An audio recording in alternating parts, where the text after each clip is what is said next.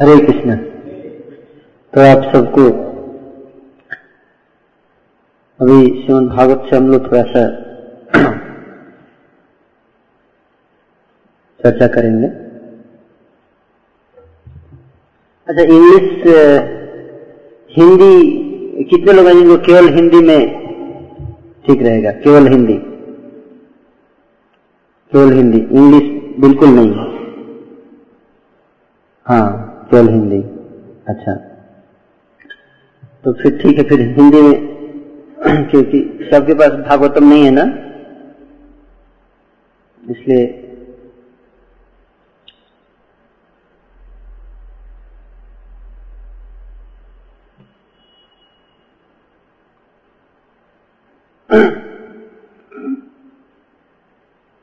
Problem क्या कि हमारा डेटाबेस में जो भागवतम है, वो पूरा इंग्लिश में ही है। और सबके पास भागवतम रहता अगर हिंदी वाला तो अच्छा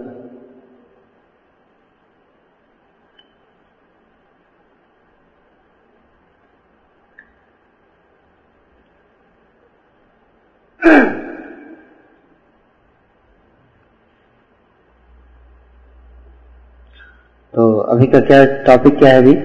सेशन हम्म? वर्कशॉप इसलिए प्रभुपाद की किताब को कैसे पढ़ना चाहिए? है ना? आप में से कितने लोग रेगुलर प्रभुपाद की किताब पढ़ते हैं?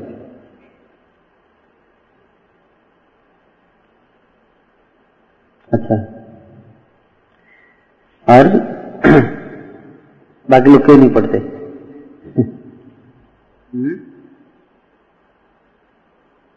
टाइम नहीं मिलता। बहुत व्यस्त शेड्यूल है बहुत व्यस्त है। तो हम सबको जैसे एक रोगी को ना रेगुलर दवाई लेनी पड़ती है, उसी तरह से हम सभी संसार में रोगी हैं। तो हमको रेगुलर दवाई लेनी पड़ेगी। तो अगर रोगी बोले, कहे कि मैं तो बहुत व्यस्त हूँ, मेरे पास समय नहीं है दवाई खाने का।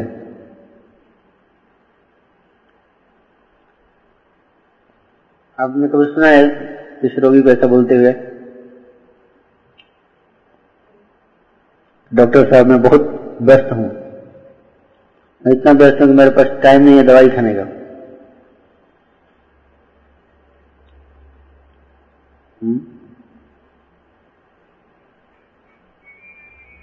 ऐसा रोगी देखा आपने? बहुत कम। ऐसा रोगी आपको डिस्काउंट में बहुत मिलेंगे।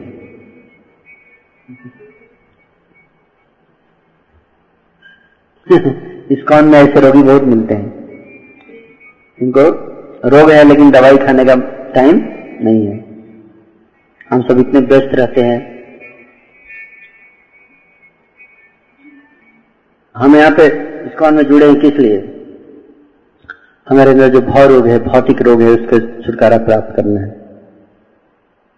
और उसकी तीन दवाई है, जो सबसे प्रमुख है। चैंटिंग, हरे कृष्ण महामंत्र सोलह माला कम से कम, दूसरा है शास्त्र अध्ययन, रीडिंग, और तीसरा है श्रवण। हियरिंग ये तीन जो चीज़ें हैं, ये तीन दवाई है हमारी।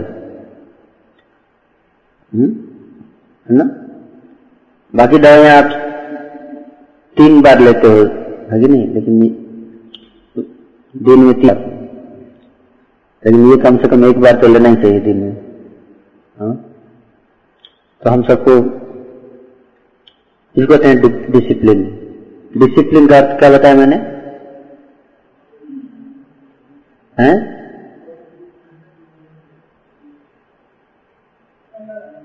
फॉलोइंग स्ट्रिक्टली हाँ स्ट्रिक्टली किसने बताया? आपने बताया हाँ स्ट्रिक्टली स्ट्रिक्टली का अर्थ क्या होता है? कठोरता से, कड़ाई से। कड़ाई से पालन करना है। कड़ाई से नहीं पालन करेंगे तो फिर खासकर अगर कोई व्यक्ति ऑर्डिनरी है तो ठीक है, चलता है, लेकिन जब आप सब जो है लीडर बनने का प्रयास कर रहे हैं दूसरों को प्रचार करने का प्रयास कर रहे हैं तो आपके अंदर तो ये अवश्य होना चाहिए ना? कड़ाई से इसको करना है। टाइम नहीं निकलता है। टाइम अगर चाहेंगे तो निकल, है ना? तो सबसे पहला सिद्धांत ये कि हमें रोज टाइम निकालना चाहिए। प्रभुपाद गीता पढ़ने के लिए। आप लोग नोट कर रहे हैं? पहला सिद्धांत क्या बताया मैंने? हम्म? चैंटिंग बताया चैंटिंग रीडिंग और हियरिंग ये तीन तो दवाई है। सिद्धांत नहीं दवाई। अब रीडिंग के ऊपर आ गए हम लोग। चैंटिंग तो बाद में बताऊँगा। अब रीडिंग के ऊपर चर्चा कर रहे हैं। तो रीडिंग में सबसे फ़र्स्ट प्रिंसिपल क्या है हुँ? हम्म? कि रोज रोज पढ़ना है, सबसे पहले। नोट कीजिए। रोज हमें रीडिंग करना है डेली हमारे गुरु महाराज बोलते रोज कितने, कितनी देर तक? हैं? कम से कम एक घंटा। है ना? रोज एक घंटे किताब पढ़ना चाहिए प्रभुपात की। मान लीजिए एक घंटे टाइम नहीं तो कम से कम आधे घंटे तो पढ़ना ही चाहिए। और कोई व्यक्ति वो भी कभी कभी नहीं मिलता। तो पंद्रह मिनट तो पढ़ना ही है, चाहे कुछ भी हो जाए। है ना? पंद्रह मिनट कभी कभी रोज कितना पढ़ना है? एक घंटा। ठीक है? ये भाव होना चाहिए हमारा। सबसे पहला पॉइंट रीडिंग के ऊपर मैं बता रहा हूँ। रीडिंग के क्या क्या बातों का ध्यान रखना चाहिए, शास्त्र अध्ययन के संबंध में। ठीक है? दूसरा। शास्त्रों का अध्ययन कैसे करना है? हुँ? दो तरह से पढ़, शास्त्र अध्ययन कर सकते हैं। एक नॉवेल स्टाइल में नॉवेल नॉवेल कैसे पढ़ते हैं लोग? इधर से शुरू किया, पढ़ते चले कहानी की तरह। कितना समझ में आया, कितना याद कर पा रहे याद हो रहा है कि नहीं हो रहा है उतना टेंशन नहीं है, पढ़ते गए, बस, पढ़ रहे हैं तो पढ़ रहे हैं, पढ़ते जा रहे हैं। जितना समझ में आया नहीं समझ में आया तो भी आगे बढ़ गए। है ना? समझ में आया कैसे? इसको बोलते हैं novel style reading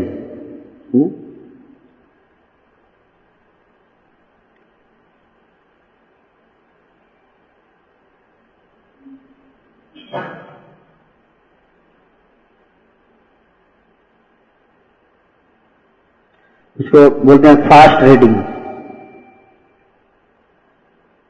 fast reading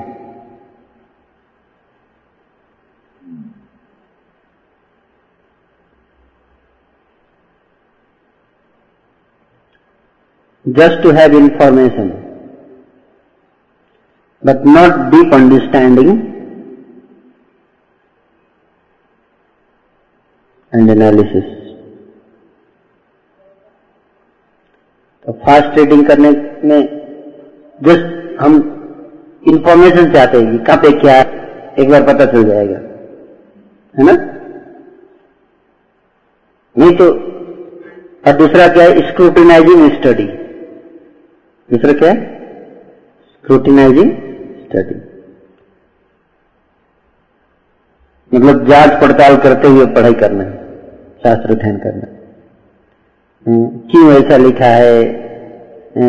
इसका मेरे से क्या संबंध है? मुझे इसमें पढ़ने से क्या लाभ मिला? है ना? इसको अपने जीवन में कैसे उतारा जाए?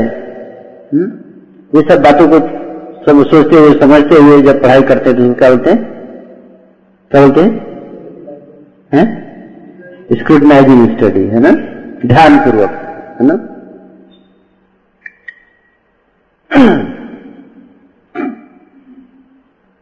तो हमें कौन सा रीडिंग करना चाहिए दोनों में से? कितने लोग कितने लोग फास्ट रीडिंग के सेवन में हैं? हाथ उठाइए। फास्ट रीडिंग माता जी उठा सकते कोई दिक्कत नहीं है फास्ट रीडिंग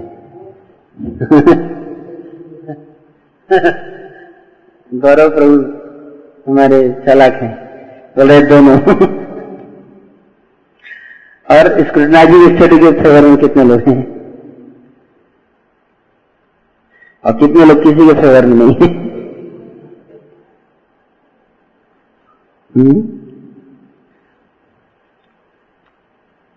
सोल्यूशन हम्म? इसका आंसर है, दोनों करना चाहिए हुँ? हम्म?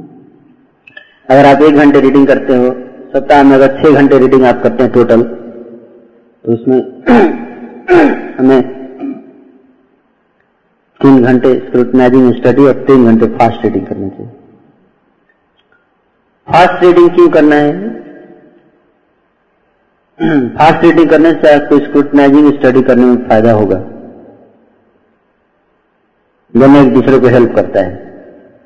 दोनों एक दूसरे को सपोर्ट करता है। अगर आप स्क्रूटनाइजिंग स्टडी करेंगे तो एक भागवतम खत्म करने में ही आपको पचास साल लग जाएँगे।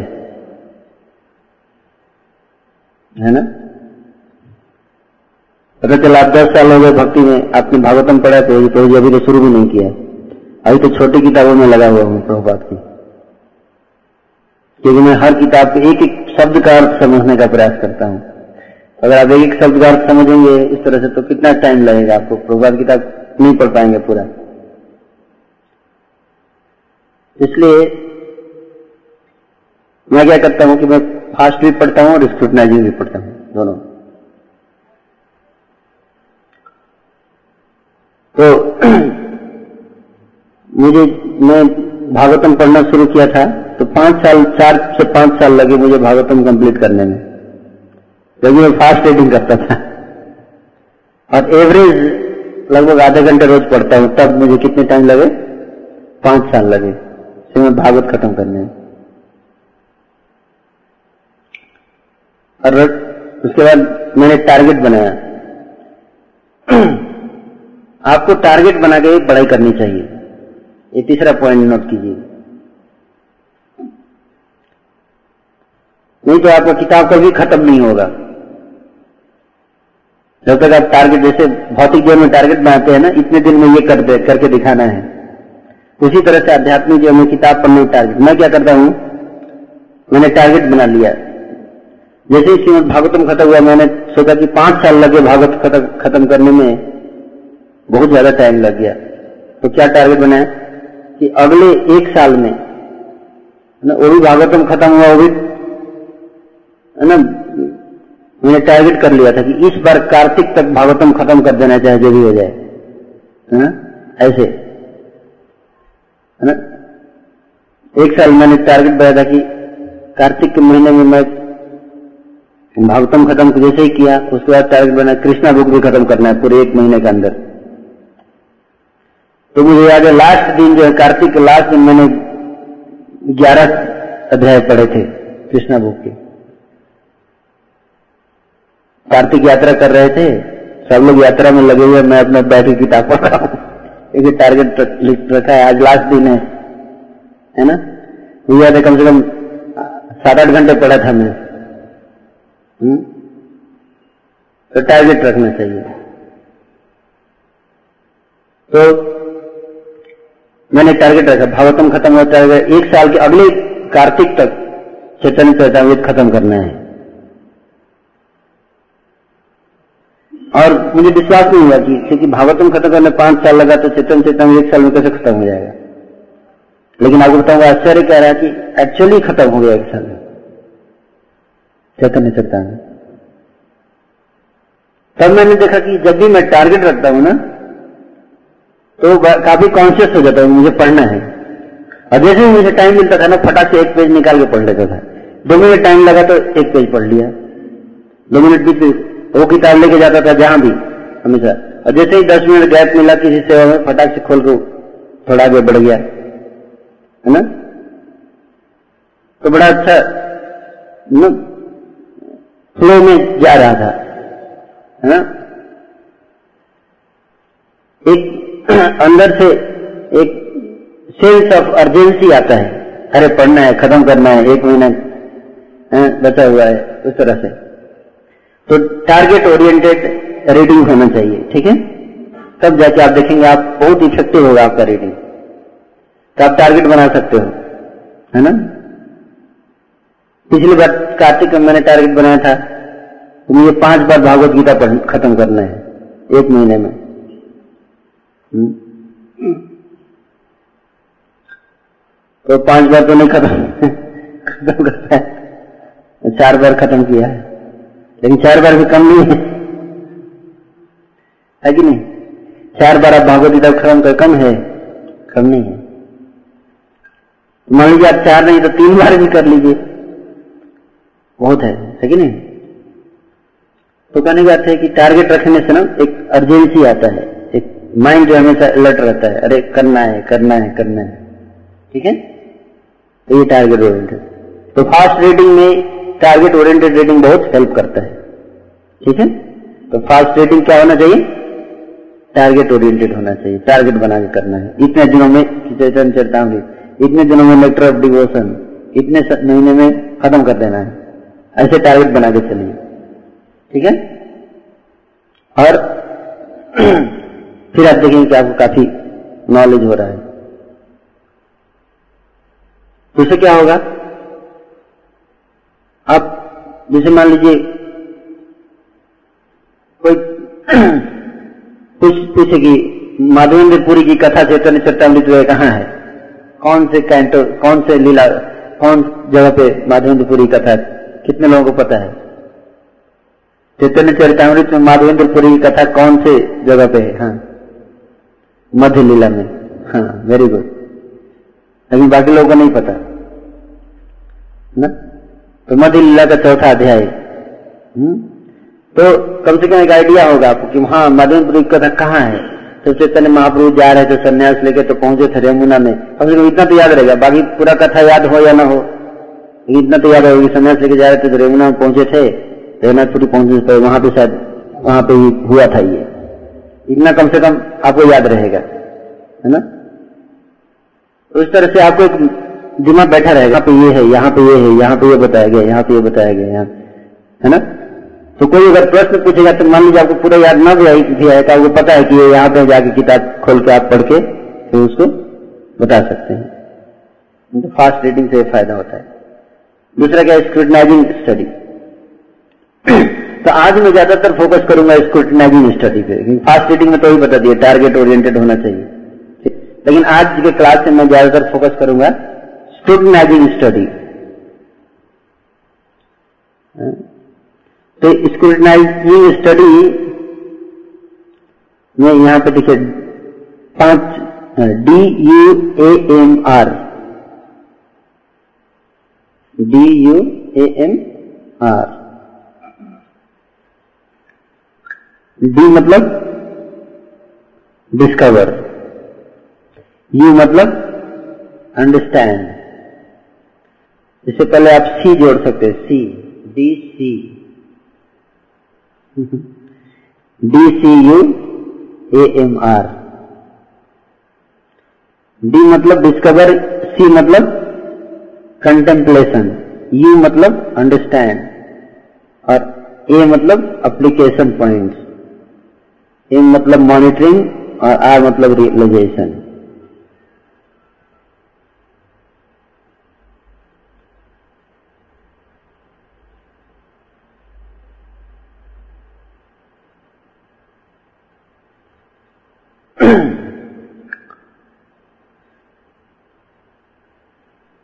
तो जैसे किताब आप पढ़ रहे हैं तो सब हम कोई भी पुस्तक पढ़ते हैं, एक तो कहानी है। एक क्या है? कहानी। लेकिन कहानी तो पढ़ने से कोई फ़ायदा नहीं है। ज़्यादा फ़ायदा नहीं होगा। क्यों? क्योंकि भगवान कृष्ण बता रहे हैं भगवदगीता में, कि जन्म कर्म च मे दिव्यम एवं यो व्यक्ति तत्वतः त्यक्वा देहम पुनर्जन्म नहीं माँ मैती सो अर्जुन। कि मेरे जो जन्म और कर्म है, उसको जो भी व्यक्ति जानता है, कैसे? तत्वतः, तत्व से। केवल कहानी के रूप में नहीं, कैसे? तत्व से। तत्वतः तत्व तो व्यक्ति तत्वतः। मतलब तत्व पूर्वक जानता है, तत्व के साथ जानता है।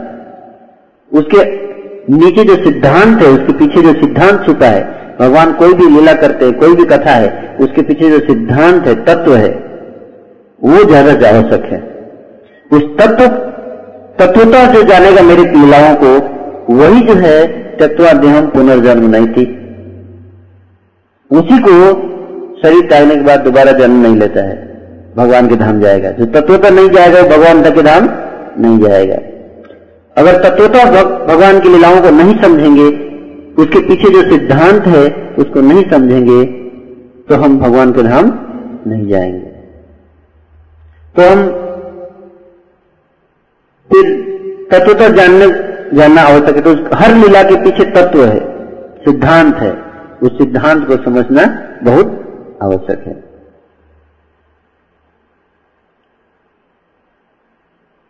श्रीमद भागवत अगर आप पढ़ते हैं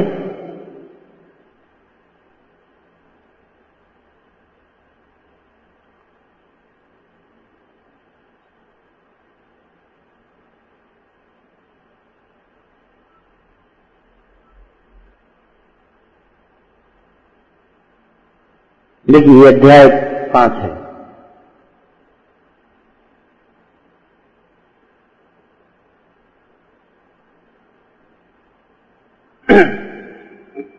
कुछ चीज़ें मैं आपको दिखाना चाहता हूँ, यहाँ से ध्यान से दौड़िएगा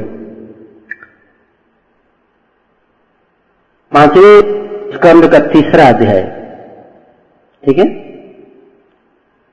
क्या है? नाम? हाँ भगवान ऋषभदेव का प्रकट्य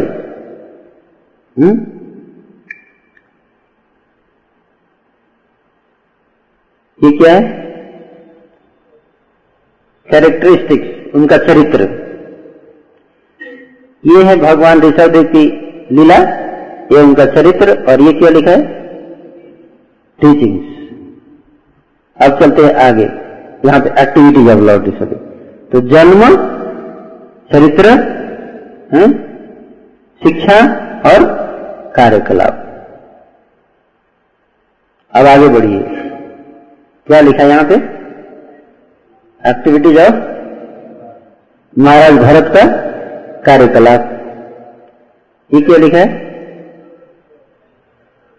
कैरेक्टर ऑफ़ भरत महाराज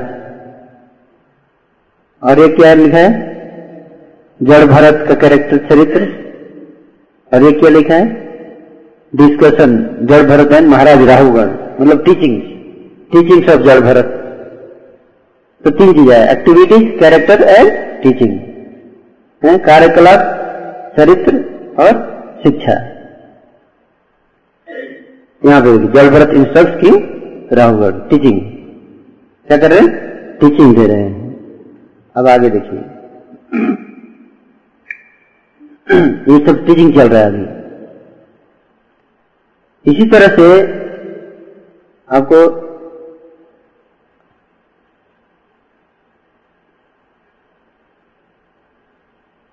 छठे अध्याय में चलते हैं।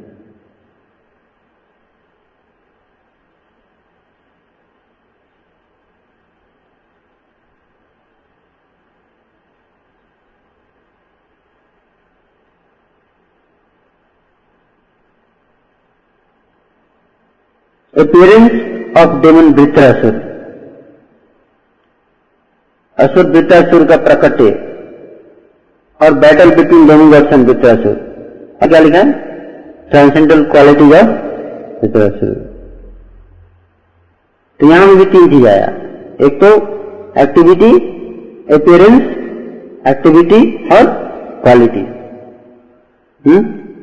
और वृत्रासुर ग्लोरियस डेथ इसमें आपको आएगा टीचिंग्स क्या आएगा? टीचिंग आएगा।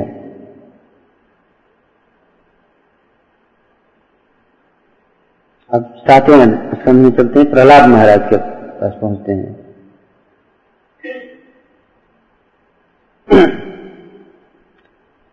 प्रहलाद महाराज भी अगर आप देखेंगे तो Prahlad Maharaj the silently son Hiranyakashipu इसे प्रहलाद महाराज का एक्टिविटीज़ और कैरेक्टर दोनों का वर्णन है। और यहाँ पे प्रहलाद इंस्ट्रक्ट इज़ डेमोनिया के schoolmates what Prahlad learn in the womb तो इससे क्या पता चलता है कि जो भगवान के जो भक्त हैं, या स्वयं भगवान है है ना? उनकी लीलाओं के द्वारा श्रीमद भागवत में क्या है? श्रीमद भागवतम जो है, वो कहानियाँ हैं। कहानियाँ किसकी हैं? भगवान और उनके भक्तों की कहानियाँ हैं।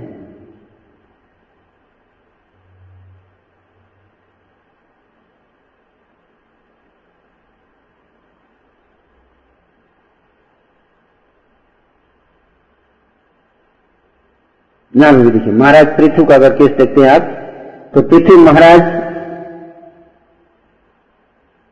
किंग पृथ्वी जो पेरेंट्स एंड कोरोनेशन उनका एक्टिविटी है ये सब एक्टिविटी और फिर यहाँ पे इंस्ट्रक्शंस बाई महाराज पृथ्वी। तो जन्म, कर्म और शिक्षा। फिर चार कुमार से मिले और फिर भगवत धाम गए। तो भगवत धाम जाने से पहले उन्होंने क्या किया? जन्म लिया, कर्म किया और शिक्षा दिया।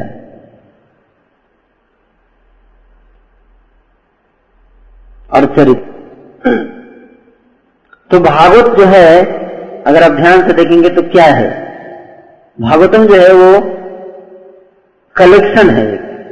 कथाओं का कलेक्शन है। उन कथाओं के माध्यम से किसकी कथा? भगवान की कथा और भगवान के भक्तों की कथा। भगवान के जीवन चरित्र, उनके भक्तों का जीवन चरित्र। अब इन भक्तों के जीवन चरित्र को जब बताया जा रहा है तो उसे बताया जाता है कि कैसे जन्म हुआ, फिर क्या क्या क्या इन्होंने, कैसे इनका कैरेक्टर क्या था, चरित्र कैसा था, और उसके बाद क्या क्या कार्य किए, और फिर अंत में किससे शिक्षा दी। तो मतलब कि मनसा कर्मण वाचा। मनसा कर्मण वाचा। तीन चीज़। अंदर क्या चल रहा है? बाहर क्या आ रहा है? वाचा। और जो कार्य कर रहे हैं। तीनों क्या है? मैच हो रहा है। तीनों कैसे भगवान के ऊपर निर्धारित है? भगवान से संबंधित है।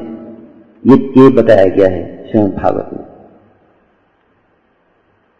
कि प्रहलाद महाराज का चरित्र जो है, मन मन सा मतलब मन के अंदर वो हमेशा भगवान का चिंतन करते हैं। जो भी कार्य सोच, जो भी सोचते हैं, वो यही सोचते हैं कि कैसे भगवान को प्रसन्न किया जाए। कर्मणा तो मन में जो करते हो तो बाहर जो कार्य कर रहे हो, वो उसी आधार पर कर रहे जो अंदर चल रहा है, उसके आधार पर बाहर कार्य कर रहे हैं, कार्यकलाप उनके। उसके आधारित, उस पर आधारित है। और जो दूसरों को शिक्षा दे रहे हैं, उसी तरह का आचरण भी कर रहे हैं। उसी तरह का आचरण भी कर रहे हैं। तो वो दिखा, तीनों दिखाया गया कि कैसे शिक्षा दे रहे हैं, कैसे आचरण कर रहे हैं और कैसे सोच रहे हैं। हम्म? भगवान अवतार लिए, कैसे आचरण किए, कैसे जन्म लिए, कैसे शिक्षा दिए, क्या बता, कैसे उपदेश दे रहे हैं इसका अध्ययन करने से क्या फ़ायदा क्या है? जैसे मान लीजिए, महाराज परीक्षित का मैं एक उदाहरण लेने वाला हूँ। आप सबको समझाने के लिए। और कल भी मैं एक और टॉपिक लूँगा अम्बरीश महाराज का, है ना? और उससे आपको बताऊँगा कि कैसे भागवत को पढ़ना है हमें। तो यहाँ पे से हम ये श्रीमद भागवतम का पहला स्कंद का अठारहवा अध्याय है। अठारहवा अध्याय मैं हिंदी में भी पढ़ूँगा कि क्योंकि कुछ लोगों को हिंदी कंफर्टेबल रहेगा। और चूँकि सबके पास किताब नहीं है, इसलिए हम लोग स्लाइड से इंग्लिश में भी देखिएगा। जिनके पास किताब नहीं है और बाकी हिंदी में पढ़ूँगा मैं। है? अच्छा लगा है ना? वेरी गुड अध्याय का नाम है ब्राह्मण बालक द्वारा महाराज परीक्षित को श्राप। तो एक बार महाराज परीक्षित जो है, ये इस अध्याय में ये बताया गया है कि भगवान कृष्ण जो है, जब इस संसार को छोड़ के चले गए, द्वापर युग समाप्त हुआ और कलयुग आया। अभी क्या चल रहा है? कलयुग चल रहा है। तो कलयुग कैसे आया? कलयुग आगमन कैसे हुआ? इस इतिहास का वर्णन हो रहा है यहाँ पे कि कलयुग कैसे आया? और ऐसा क्या परिस्थिति हुआ जिसमें कि सुखदेव गोस्वामी जो है वो परीत महाराज भागवत का संदेश सुनाए? ऐसी क्या स्थिति हो गई? क्यों सुनाया उन्होंने ये संदेश? भागवतम कैसे प्रकट हुआ? इस कहानी का वर्णन चल रहा है। ये ये प्रसंग है ये सेवक भागवत का। तो इसमें सुखदेव गोस्वामी बता रहे हैं किसको? परीक्षित महाराज को। लेकिन वास्तव में ये कहानी जो है ये कहानी जो है वो कौन बता रहे? सुत गोस्वामी बता रहे सौनक ऋषि को। है? अभी भागवतम अगर आप देखेंगे तो किसके किसके बीच का संवाद है? सुखदेव गोस्वामी परीक्षित महाराज का। लेकिन अगर आप भागवत पढ़ेंगे तो सुखदेव गोस्वामी और परीक्षित महाराज के बीच जो है वो संवाद शुरू हुआ है दूसरे स्कंद से। वो पहला पूरा फ़र्स्ट कैंटो भागवत जो है, उसमें कहीं परीक्षित महाराज और सुखदेव गोस्वामी के बीच संवाद नहीं है। प्रथम स्कंद भागवत का पूरा जो है, कहीं भी आप ये नहीं पाएँगे कि परीक्षित उवाच और सुखदेव गोस्वामी उवाच। कहीं नहीं है। सुखदेव गोस्वामी उवाच शुरू होता है कहाँ से? सेकंड कैंटो से। और परीक्षित महाराज प्रश्न पूछते हैं। देखिए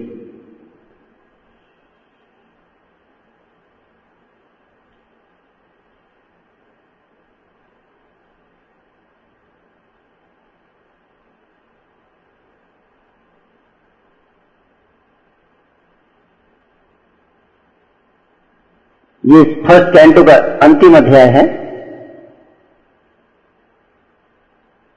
यहाँ से देखिए, परीक्षित हुआ चो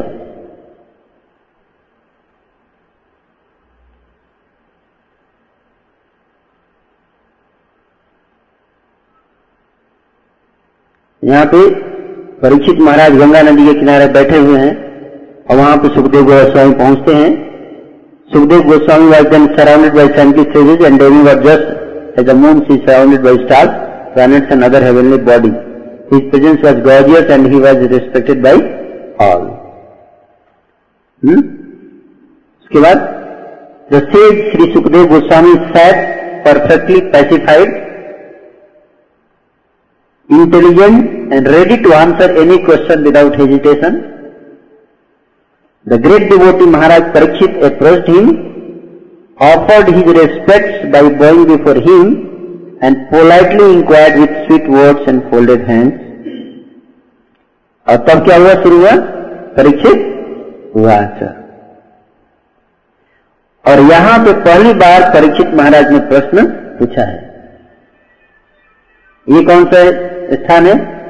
फ़र्स्ट कैंटो का अंतिम चैप्टर जो है नाइनटीन चैप्टर थर्टी सेकेंड श्लोक का परिचित महाराज अब प्रश्न पूछना शुरू किए। क्या प्रश्न पूछे? पहला प्रश्न, देखिए, परिचित महाराज का। यहाँ से एक्चुअली समय भागवत शुरू हुआ। O Brahmin by your mercy only you have sanctified making us like unto places of pilgrimage all by your presence here as my guest by your mercy we who but unworthy royalty became eligible to serve the devotees पहले उनको praise किए, उनको, उनका, उनको गुणगान किए सुखदेव गोस्वामी का। Simply by our remembering you our house is become instantly sanctified क्या कर रहे हैं ग्लोरीफाई कर रहे हैं, उनको गुणगान कर रहे हैं कि आपको याद करने मात्र से हमारा घर शुद्ध हो जाता है। And what to speak of seeing you आपको स्मरण करने मात्र से हमारा घर जो है वो शुद्ध हो जाता है। आपको देखने की तो बात ही दूर है केवल स्मरण करने से, है? आपको देखने टच करने watching your holy feet and offering your seat in your home उससे तो और कुछ भी शुद्ध हो जाता है, मन भी शुद्ध हो जाता है। Just as atheist cannot remain in the presence of the personality of God it also the invulnerable sins of a man are immediately vanquished in your presence Hindi में हिंदी में पढ़ता हूँ, इसमें है। श्लोक सफ़ेद चौथे हाँ। आपके स्मरण मात्र से हमारे घर तुरंत पवित्र हो जाते हैं। तो आपको देखने, स्पर्श करने, आपके पवित्र चरणों को धोने तथा अपने घर में आपको आसन प्रदान करने के विषय में तो कहना ही क्या है?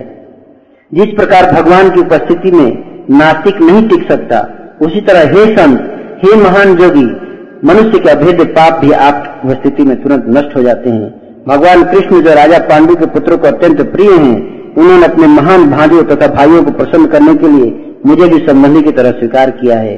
अन्यथा, भगवान कृष्ण की प्रेरणा के बिना यह कैसे संभव है कि आप स्वेच्छा से यहाँ प्रकट हुए? जबकि आप सामान्य लोगों से ओझल रहकर विचरण करते हैं और हम मरण आसमों को दृष्टिगोचर नहीं होते। आप महान संतों तथा भक्तों के गुरु हैं। अतः मेरी आपसे प्रार्थना है कि आप सारे व्यक्तियों के लिए और विशेष रूप से जो मरण आसन्न है, उसके लिए पूर्णता का मार्ग दिखलाइए। ये प्रश्न पूछा था उन्होंने। कि जो व्यक्ति मरण आसन्न है मतलब मृत्यु के नज़दीक है, उसके लिए सफलता का मार्ग बताइए। और क्या प्रश्न पूछा? कृपया मुझे बताएँ कि मनुष्य को क्या सुनना चाहिए। मनुष्य को क्या सुनना चाहिए? क्या जपना चाहिए?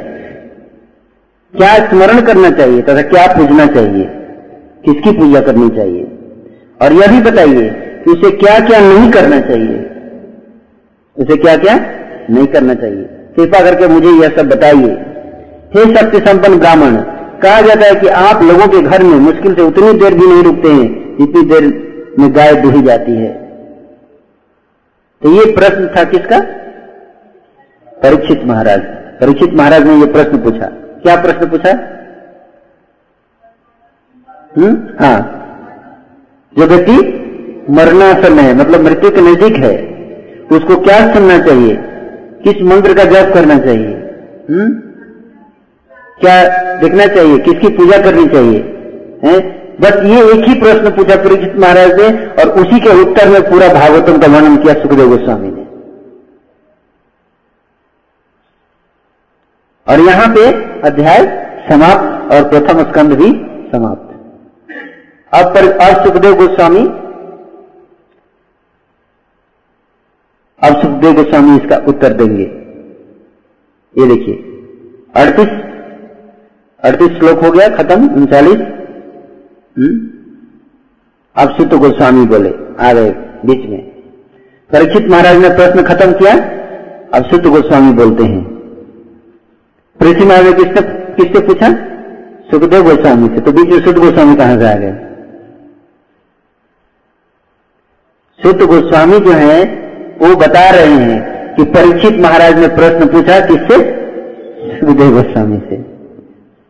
तो ये परीक्षित महाराज ने प्रश्न पूछा, सुखदेव ये इतिहास का वर्णन चल रहा है, ये कथा चल रही है, कि ऐसा हुआ था कि गंगा नदी के किनारे सुत गोस्वामी बता रहे हैं, किसको? सौनक ऋषि को बता रहे हैं क्या बता रहे कि गंगा नदी के किनारे जब महाराज परीक्षित मरणासन थे तो वहाँ पे पहुँचे सुखदेव गोस्वामी और महाराज परीक्षित ने उसने पूछा, क्या पूछा? कि जब व्यक्ति मरणासन है उसको क्या सुनना चाहिए? क्या जप करना चाहिए? किसकी पूजा करनी चाहिए? हैं? ये कौन बता रहे हैं? सुत गोस्वामी बता रहे हैं। किसको बता रहे हैं? सौनक ऋषि को बता रहे हैं।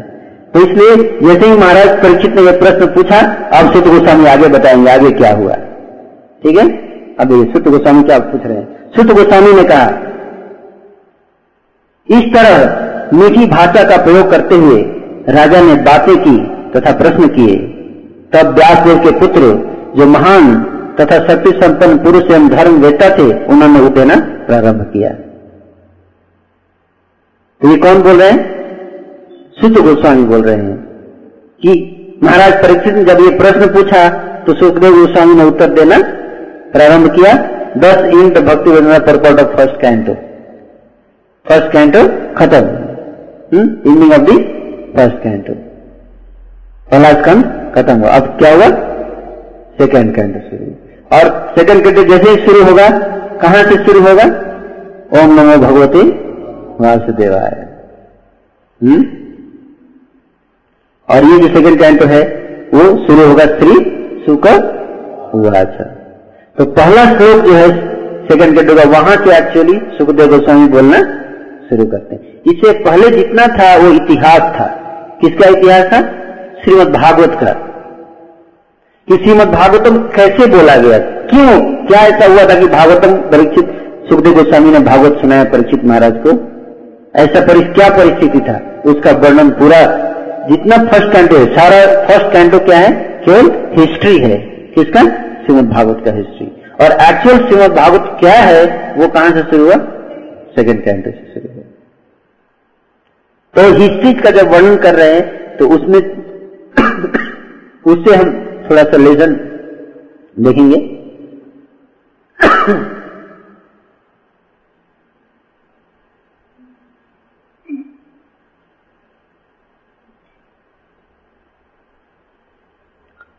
अब जब इस तो परीक्षित महाराज ने यह प्रश्न क्यों पूछा सुखदेव गोस्वामी से? तो यहाँ से हम पीछे जाएँगे। ये हमने पढ़ा, यहाँ से पीछे जाएँगे। ऐसा क्या हुआ कि सुखदेव गोस्वामी से उन्होंने ऐसा प्रश्न क्यों पूछा? क्योंकि महाराज परीक्षित को श्राप मिला था कि सात दिन के अंदर उनकी मृत्यु हो जाएगी। तो महाराज परीक्षित तो जब ये पता चला कि सात दिन के अंदर उनकी मृत्यु हो जाएगी तो वो तुरंत अपना सब कुछ त्याग कर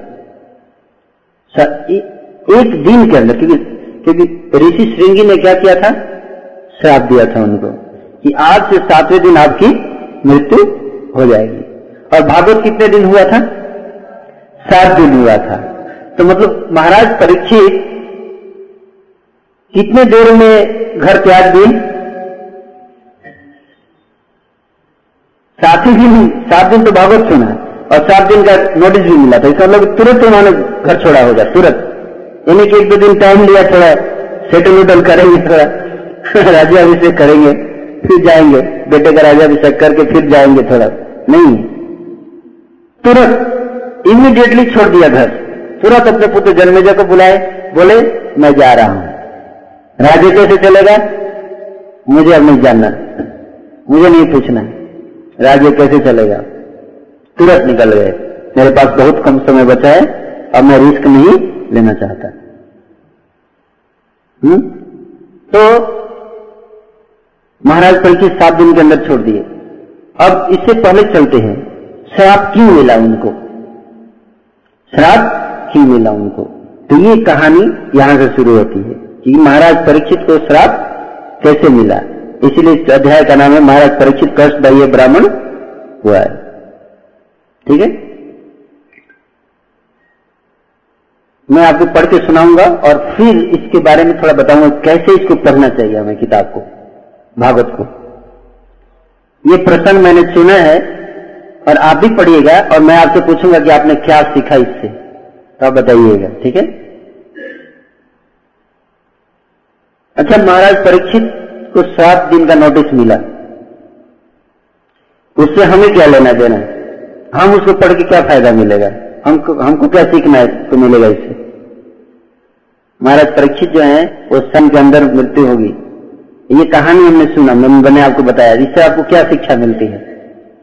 हाँ बताइए। हाँ बताइए। हाँ। हमारी मृत्यु कब होगी? तो हम महाराज परीक्षित तो मरणासन थे। आप बोलोगे, प्रभु जी, मैं तो मरणासन नहीं हूँ। तो मैं कि प्रश्न का उत्तर से मुझे क्या लेना है मैं जब मरणासन होऊँगा, जब बेड पे पड़ जाऊँगा तो फिर पूछूँगा ये प्रश्न और फिर भागवत सुन लूँगा सुखदेव गोस्वामी से। अभी क्यों सुना रहे हैं आप? हाँ।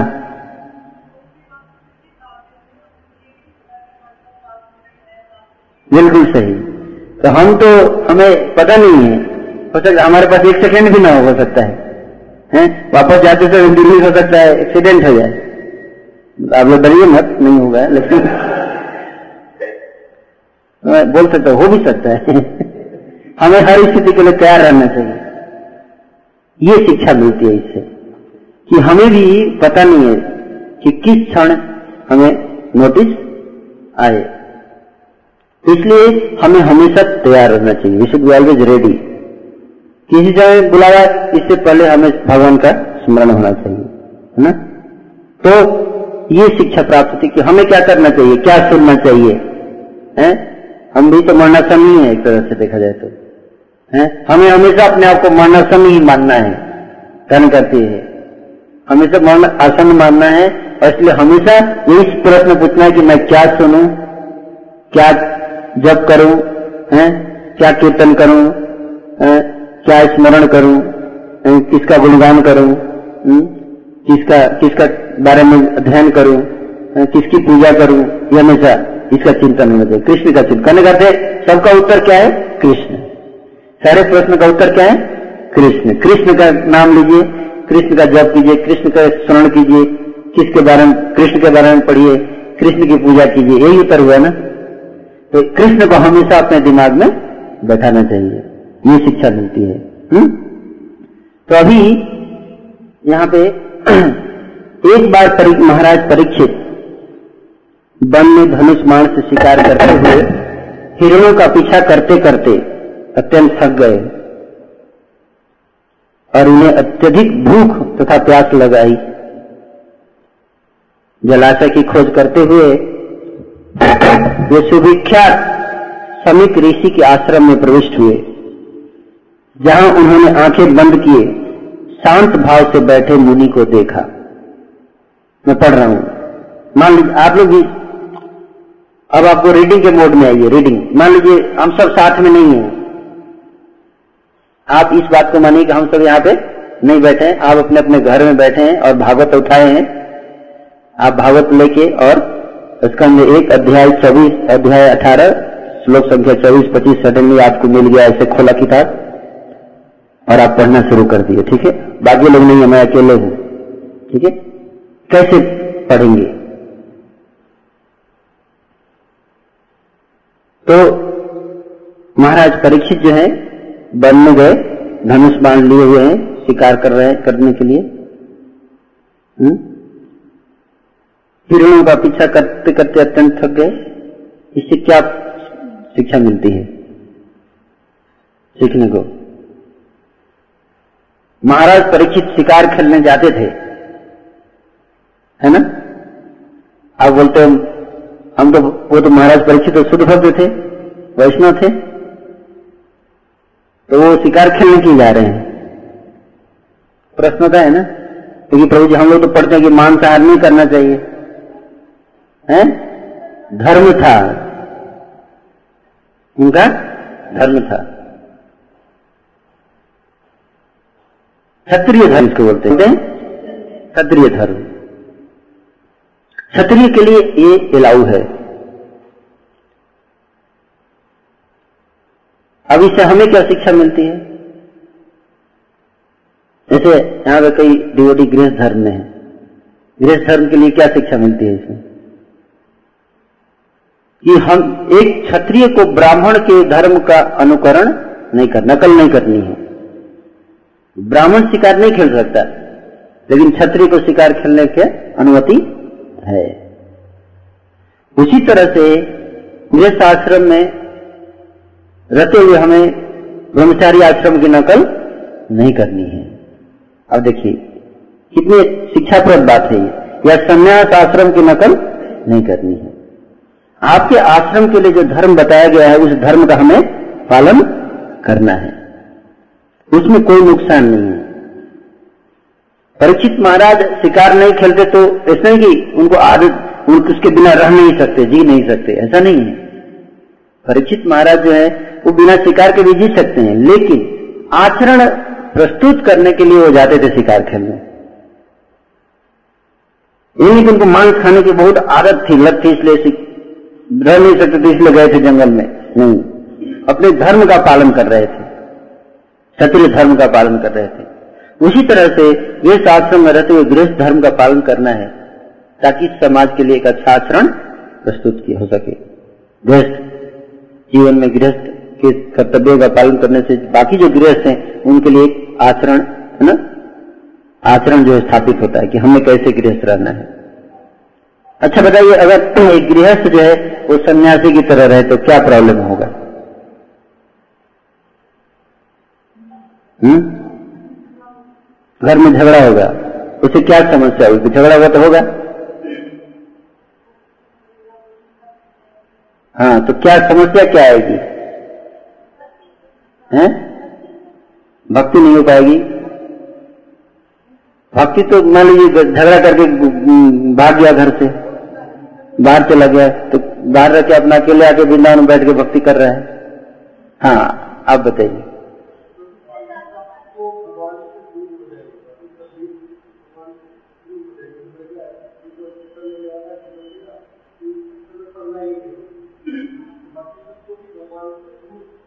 बाकी सब मतलब? हम्म।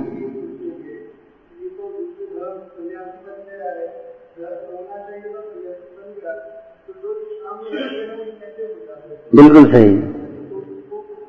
समाज के लिए गलत उदाहरण हो गया ये। है ना? आप यही बताना चाहते थे? हाँ। समाज में एक गलत मैसेज गया। हम्म?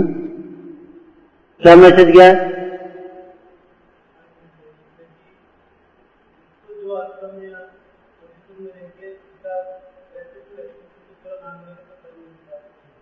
हाँ।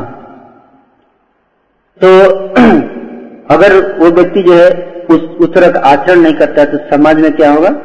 भगवान कृष्ण बता रहे हैं कि मैं भी आचरण करता हूँ, है ना? ताकि तो बाकी जो जब आप अच्छा आचरण करोगे तो लोग, बाकी लोग भी उसी तरह से फॉलो करेंगे। ये जब आचरण शिक्षा तम तम तरह जना। तो अगर आप छोड़ भागोगे तो बाकी लोग डर जाएँगे। अरे कृष्णा के पास जो आता है उसको भागता है छोड़ के, इसलिए नहीं जाएँगे कृष्णा के पास हुँ? हम्म? तो इसलिए ड्यूटी के तौर पे, कर्तव्य के तौर पे हमें करना है हो सकता है कि हमें उसमें मन न लग रहा हो, है ना हो सकता है कि आप हृदय से बिल्कुल विरक्त हैं लेकिन फिर भी आप देखो व्यास देव व्यास देव से हम ज़्यादा विरक्त हैं हम्म? व्यास देव से ज़्यादा विरक्त नहीं है ना हम लोग तो क्यों गृहस्थ आश्रम का धर्म का पालन करते थे? वो भी भाग सकते थे? क्योंकि वो कर्तव्य है। कर्तव्य के लिए उसको करना है। आचरण करके सिखाना है। तो उसी तरह से तो जब हमने अभी क्या पढ़ा पहले श्लोक का एक लाइन का आधा ही पढ़ा है मैंने अभी।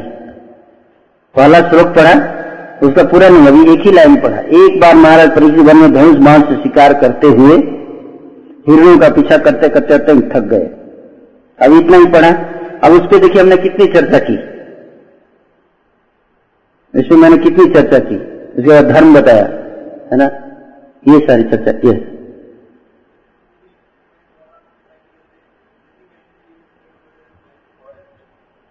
सारे एक हाँ। जंगल की तरह है और जैसे लिविंग एंटिटी यहाँ पे अपने धनुष बाण लेके मतलब अपने वेरियस मटेरियल क्वालिफिकेशन लेके शिकार करने निकलता है मतलब मटेरियल एंजॉयमेंट के लिए निकलता है बहुत ही संसार रूपी जंगल में, और फिर वो थक जाता है और हंगरी थर्स्टी हो जाता है, और फिर वो एक, ना, पानी ढूंढता है मतलब। Yes that is another angle दूसरे एंगल से भी आप इसको देख सकते हो। है ना? तो इनको तो ये, इस तरह से हम क्या कर रहे हैं? देख रहे हैं। प्रश्न उठता है। प्रश्न उठता है उसका उत्तर जानना चाहिए है ना? उत्तर सोचना चाहिए। क्योंकि जनरली जब ये आप कहीं भी पढ़ोगे ना तो कोई भी प्रश्न पूछ सकता है। अरे महाराज परिचित तो शुद्ध भक्त थे। तो क्यों हिरण को मार रहे हैं? जैसे लोग पूछते हैं ना कि भगवान राम जो है वो हिरण के पीछे भाग रहे थे सीता के कहने से। पूछते हैं ना ये प्रश्न? तो क्यों कर रहे थे? कि इसका मतलब है कि हिरण मांस खाने के लिए कर रहे थे। इसका मतलब मांस खाना अलाउड है, है? तो आप भी बोलते हो मांसाहार नहीं करना चाहिए। है? जाकिर नायक बोलता है ऐसा। बोलता है ना? तो इसका उत्तर यहाँ पे दिया हुआ है, इस इस लाइन में। अब परीक्षित महाराज थक गए और अत्यंत भूख और प्यास लग गई। जलाशय की खोज करते हुए सुविख्यात समीक ऋषि के आश्रम में प्रवेश हुए।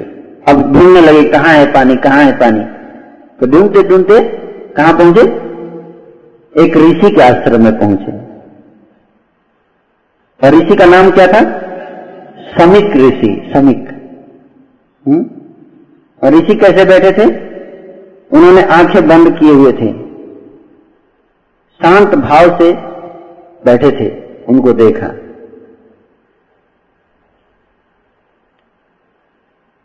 अब एक ही चीज़ बताया है। यहाँ पे सुखदेव गोस्वामी जैसे मैं देख रहे हैं वो, कि समीक ऋषि आँख बंद किए। अभी इतना डिटेल में लिखने की क्या ज़रूरत थी? बड़े सभी ऋषि बैठे हुए थे, ध्यान में मग्न थे। लेकिन केवल ये नहीं बोला कि ध्यान ध्यान किस तरह से कर रहे थे भी बताया गया है। कैसे ध्यान कर रहे थे? आँखें बंद किए हुए थे। आँखें बंद थी और शांत भाव से बैठे हुए थे। तो ये तो अनुवाद हो गया। अब हमने ये अनुवाद जो है, वो शुरू कब किया था पढ़ना? पंद्रह मिनट हो गया, अभी हम अनुवाद पढ़ रहे हैं हुँ? हम्म? अब देखिए, अब तात्पर्य चलते हैं हम्म? इसे बोलते हैं स्क्रूटिनाइजिंग स्टडी क्या बोलते हैं स्क्रूटिनाइजिंग स्टडी इसमें एक एक शब्द को ध्यान से देख रहा, देखा जा रहा है ना और बताइए, और कुछ इसमें देख सकते हैं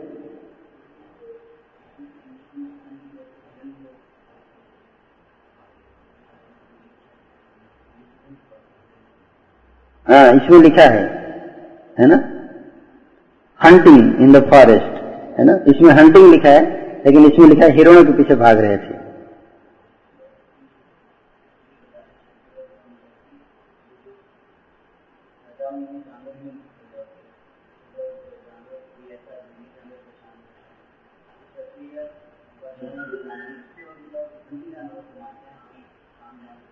हाँ शाम जानवरों को नहीं मारते। जंगली जानवरों को हाँ तो जंगली जानवर ये हिरण हम्म? जंगली जानवर है। तो जलाशय की खोज करते हुए सुविख्यात समीक ऋषि का अब देखिए, प्रश्न यहाँ पे एक और उठता है। परीक्षित महाराज जो है, वो एक शुद्ध भक्त है। तो शुद्ध भक्त जो है, वो भूख प्यास, उसको कैसे इतना व्याकुल हो जाता है? शुद्ध भक्त हैं तो इतना भूख प्यास कैसे लग गया है? हम्म? ये प्रश्न उठता है ना, शुद्ध भक्त जो है, उसको तो कंट्रोल रहता है अपने इंद्रियों पे भूख प्यास पे उसको कंट्रोल रहता है, बच रहता है। इतना परेशान की कैसे हो गए कि भूख प्यास के मारे बेचैन हो गए? बेचैन होके ढूंढ रहे थे कहाँ है, पानी कहाँ है। अगर शुद्ध भक्त है तो उसको ऐसा नहीं होना चाहिए। तात्पर्य, परमेश्वर अपने शुद्ध भक्तों पर इतने कृपालु हैं।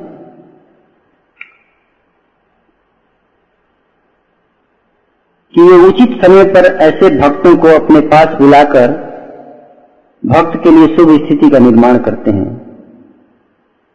महाराज परीक्षित भगवान के शुद्ध भक्त थे। अतः उनके अत्यधिक थकने, भूखे तथा प्यासे होने का कोई कारण नहीं था। क्योंकि भगवत भक्त कभी ऐसी शारीरिक आवश्यकताओं से विचलित नहीं होता। लेकिन भगवान की इच्छा से ऐसा भक्त भी सांसारिक कार्यकलापों से वैराग्य लेने के लिए, अनुकूल परिस्थिति उत्पन्न करने के लिए ऊपरी तौर से थका एवं प्यासा लग सकता है।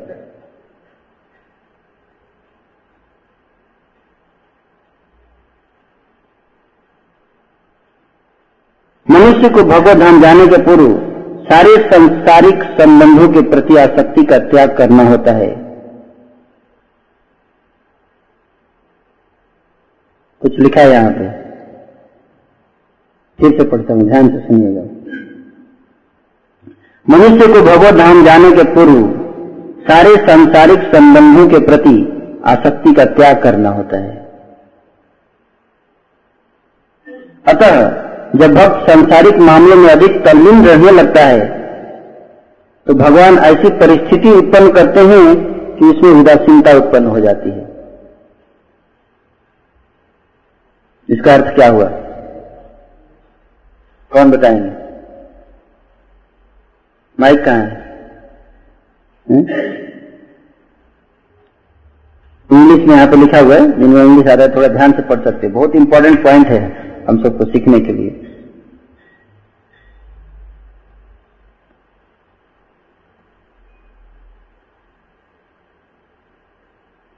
का गृहस्थों के लिए स्पेशल क्योंकि परीक्षित महाराज गृहस्थ थे है ना?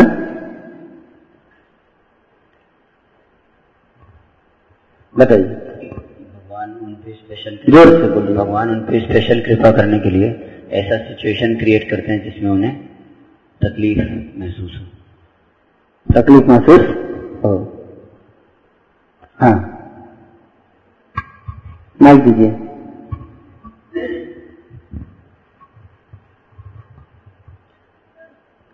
मनुष्य को जैसा लिखा है कि सारे अटैचमेंट्स अपने छोड़ने होते हैं वर्ल्डली रिलेशनशिप के, लेकिन जब मनुष्य ज़्यादा तल्लीन हो जाता है रिलेशनशिप्स में और ऐसा स्वयं नहीं कर पाता, तब भगवान उसके लिए, उनके लिए ऐसी व्यवस्था क्रिएट करते हैं कि वो ऐसी ऑक्सीजेशन क्रिएट देते हैं ताकि वो उनसे उदासीन हो जाए और स्वयं तंग आकर उस उन वर्ल्ड रिलेशनशिप से रिनाउंस हो जाए। छोड़ दे हाँ। निरस्त हो जाए। बिल्कुल सही। भगवान ऐसी परिस्थिति क्रिएट कर हाँ हैं। बहुत बढ़िया। हाँ भगवान क्रिएट करेंगे क्योंकि भगवान छोड़ेंगे नहीं आपको। आपने इतना जप किया है तो। यस्या हम एक श्लोक है। ऐसा हम अनुगृहणा में हरि से तदनम स नहीं भगवान बताते हैं जिसके ऊपर मेरी बहुत कृपा होती है तो उस धन और सब छीन लेता हूँ धीरे धीरे। उसको बिल्कुल अकेला कर देता हूँ, असहाय कर देता हूँ। सारे रास्ते बंद, एक ही रास्ता खुला रहता है, कृष्ण का चरण। हम्म? असहाय कर देंगे चारों तरफ़ से। ना, चारों तरफ़ से असहाय कर, जैसे द्रौपदी। द्रौपदी को क्या किया भगवान ने? चारों तरफ़ से असहाय कर दिया। पाँचों पति हैं, कुछ नहीं कर सकते। भीष्म पितामह, कुछ नहीं कर सकते। द्रोणाचार्य, कुछ नहीं कर सकते। धृतराष्ट्र कुछ नहीं कर सकते। सब असहाय। अपनी शक्ति भी छीने सारा सारे जितनी आशाएँ थी, सब अप्लाई कर लिया, कोई काम नहीं आया। लास्ट में केवल एक ही बच गया एक ही रास्ता बच गया, क्या था? हे कृष्ण। हम्म? तो ऐसी परिस्थिति भगवान क्रिएट कर देते हैं, ताकि भक्त को कोई ऑप्शन बचता ही नहीं है कृष्ण के अलावा। श्री प्रभुपाद के जीवन में भी ऐसा हुआ था। कौन बताएँगे? क्या हुआ था प्रभुपाद के जीवन में? हाँ माता जी आप बताइए। माइक दीजिए। उनकी बहुत उनकी जो प्रॉपर्टी थी और उनका घर सब चोरी हो गया था सारा। हाँ। तो इस वजह से उनकी पर मृत्यु हुई थी भगवान की ताकि वो उनकी वो बड़ी खुश हुए थे। एक भक्त उनके पास आए थे वो कि आपकी वहाँ घर में थी सब चोरी हो गया फैक्ट्री का ही हो गया। तो वो बात बहुत खुश हुए कि अच्छा भगवान की बहुत बड़ी मर्ज़ी है मेरे ऊपर। तो इसको। अब बताइए आपके घर से कुछ चोरी हो जाता आप क्या करेंगे?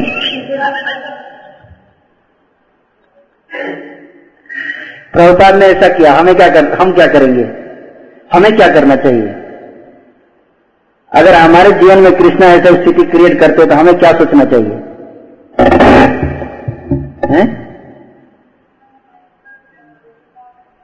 कृपा देखना चाहिए। हैं?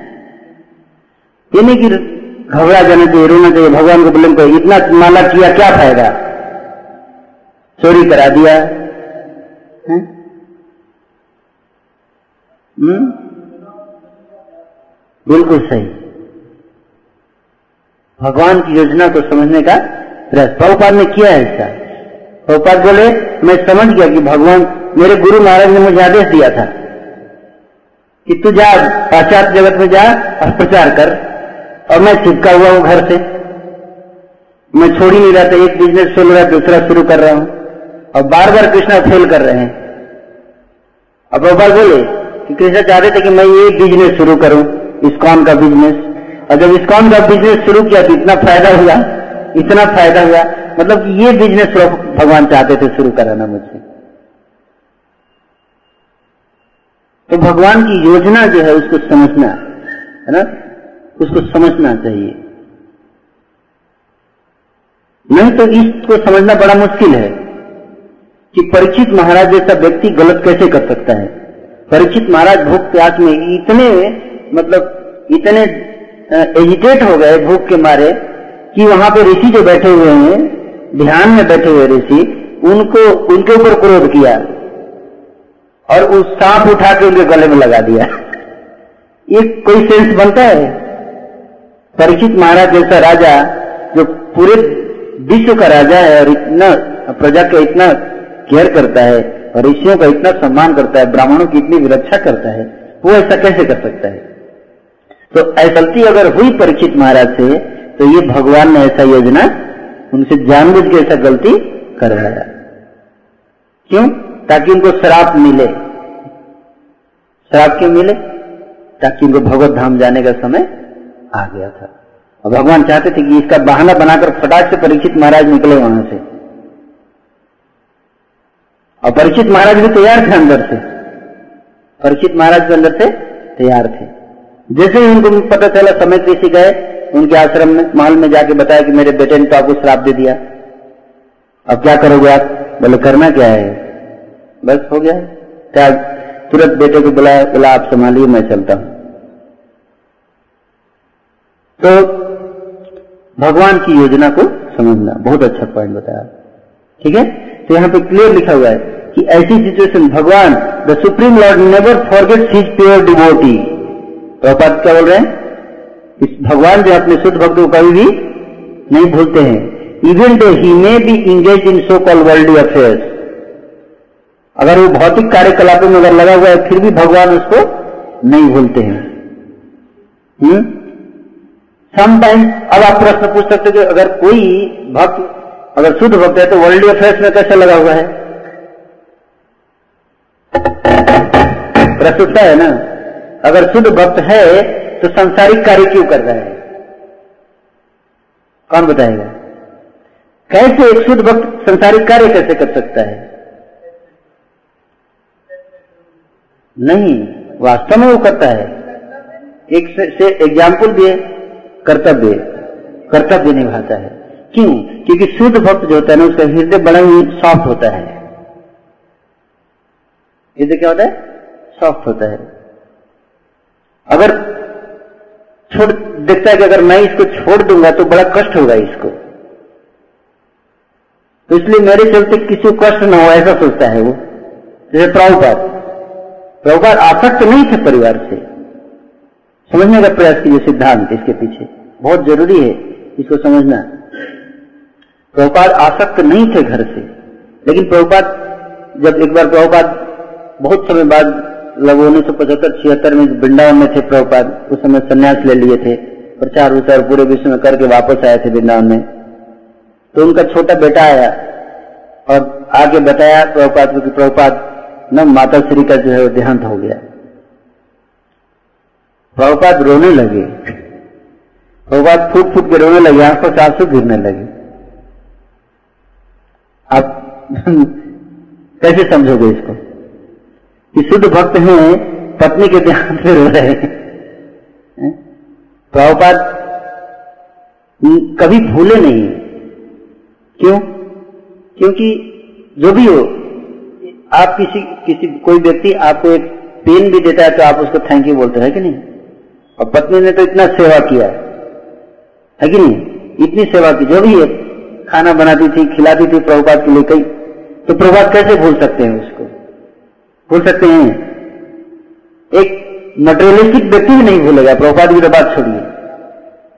हो सकता है वो भक्ति न करती हो लेकिन उसके उस, उसने थोड़ा बहुत स्नेह था उसने सेवा किया। और एक जो शुद्ध भक्त होता है वो किसी को भूलता नहीं है। ये सबसे बड़ा गुण होता है शुद्ध भक्त का। प्रभुपाद बोले रोते हुए बोले कि मैंने बहुत प्रयास किया उसको भक्त बनाने का, लेकिन दुर्भाग्य वो बनी नहीं।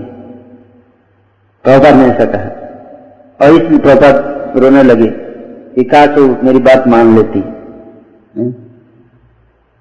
तो आज वो भगवत धाम चली जाती। तो प्रभुपाद इसे इस में, ये शिक्षा मिलती है कि एक शुद्ध भक्त भी हो सकता है कि पारिवारिक कार्य में लगा हो, देखभाल कर रहा हो। इसका मतलब ये नहीं कि वो शुद्ध भक्त नहीं है। ये बात नहीं मानना है। है ना? शुद्ध भक्त, जैसे अर्जुन के केस में भी, अर्जुन जो है, वो रो रहा है, बाण नहीं चलाऊँगा, कैसे चलाऊं? इसका मतलब थोड़े कि वो वो शुद्ध भक्त नहीं है। शुद्ध भक्त है, लेकिन चूँकि प्रभुपात लिखते हैं वहाँ पे, चूँकि वो हृदय से सॉफ्ट है, इसलिए वो किसी को दुख देना नहीं चाहता। इसलिए वो कंटिन्यू कर रहा है। हुँ? तो ऐसी स्थिति में भगवान क्या करते हैं? देखते हैं कि बहुत ज़्यादा अगर वो लगा हुआ है तो भगवान ऐसी परिस्थिति क्रिएट करते हैं ताकि वो वहाँ से बाहर निकल जाए। क्यों? क्योंकि जानते हैं कि हृदय से ये बंधा नहीं है। हृदय से ये मेरी भक्ति करता है, मेरे पास आना चाहता है, लेकिन इसको छोड़ना भी नहीं चाहता। क्यों? क्योंकि उसको जो है दुख नहीं देना चाहता है। तो भगवान ऐसी परिस्थिति क्रिएट करते हैं ताकि वो उससे बाहर निकल जाए। आसान बात को तो ये यहाँ पे लिखा हुआ है। अब मैं कितने लोगों को समझ में आ गया? एक्सप्लेनेशन मैंने दिया। सबको समझ में आ गया? ओके वेरी गुड तो आप देखिए कितना कितना गहरा बात बताया गया इस परपज में, है? तो हमारे जीवन में इससे हमें क्या शिक्षा मिली? कि हमारे जीवन में भी अगर ऐसी सिचुएशन आती है तो हमें यही समझना चाहिए कि लगता है मैं इस चीज़ से ज़्यादा आसक्त हो गया था, इसलिए भगवान ने ऐसा किया मेरे साथ, ताकि मैं उससे विरक्त रहूँ। हम्म? तो भगवान को धन्यवाद देना चाहिए।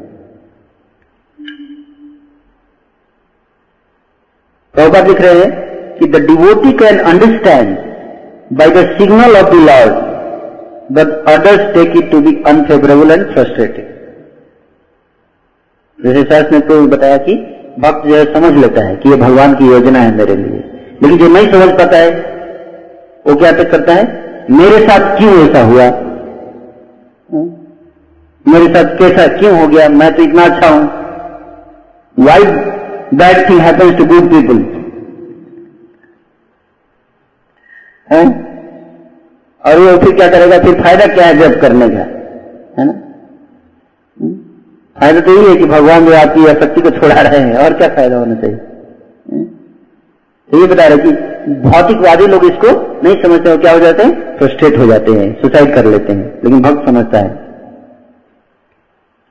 और दूसरा कारण प्रभुपाद बता रहे दूसरा कारण है कि महाराज परीक्षित जो हैं,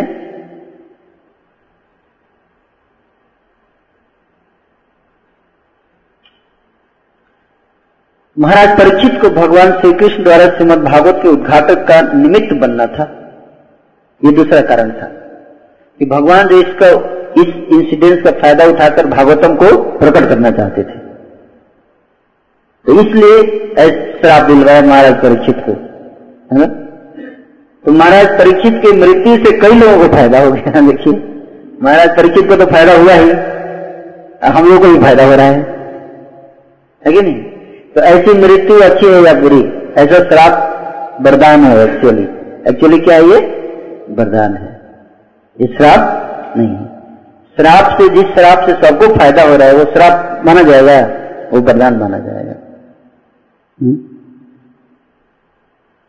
तो अभी तो हमने एक ही श्लोक पढ़ा। हम्म? लगभग आधे घंटे से हमने एक श्लोक पढ़ा।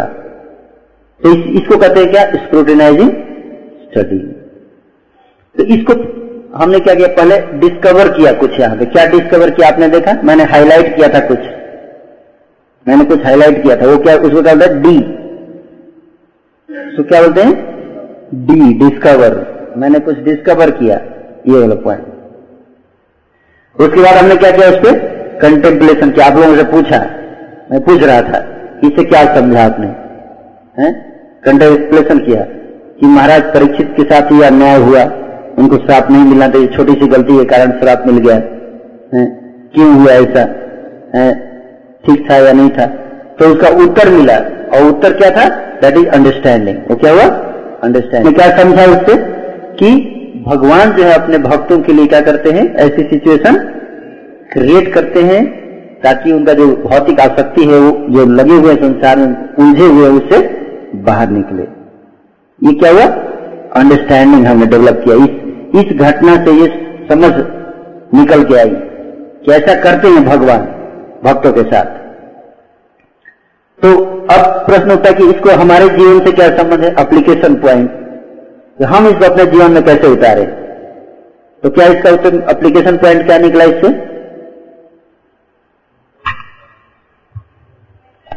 हाँ हमारे जीवन में भी अगर कभी ऐसा सिचुएशन आए, कभी लगे कि विपरीत परिस्थिति क्रिएट हो रही है तो हमें क्या करना चाहिए?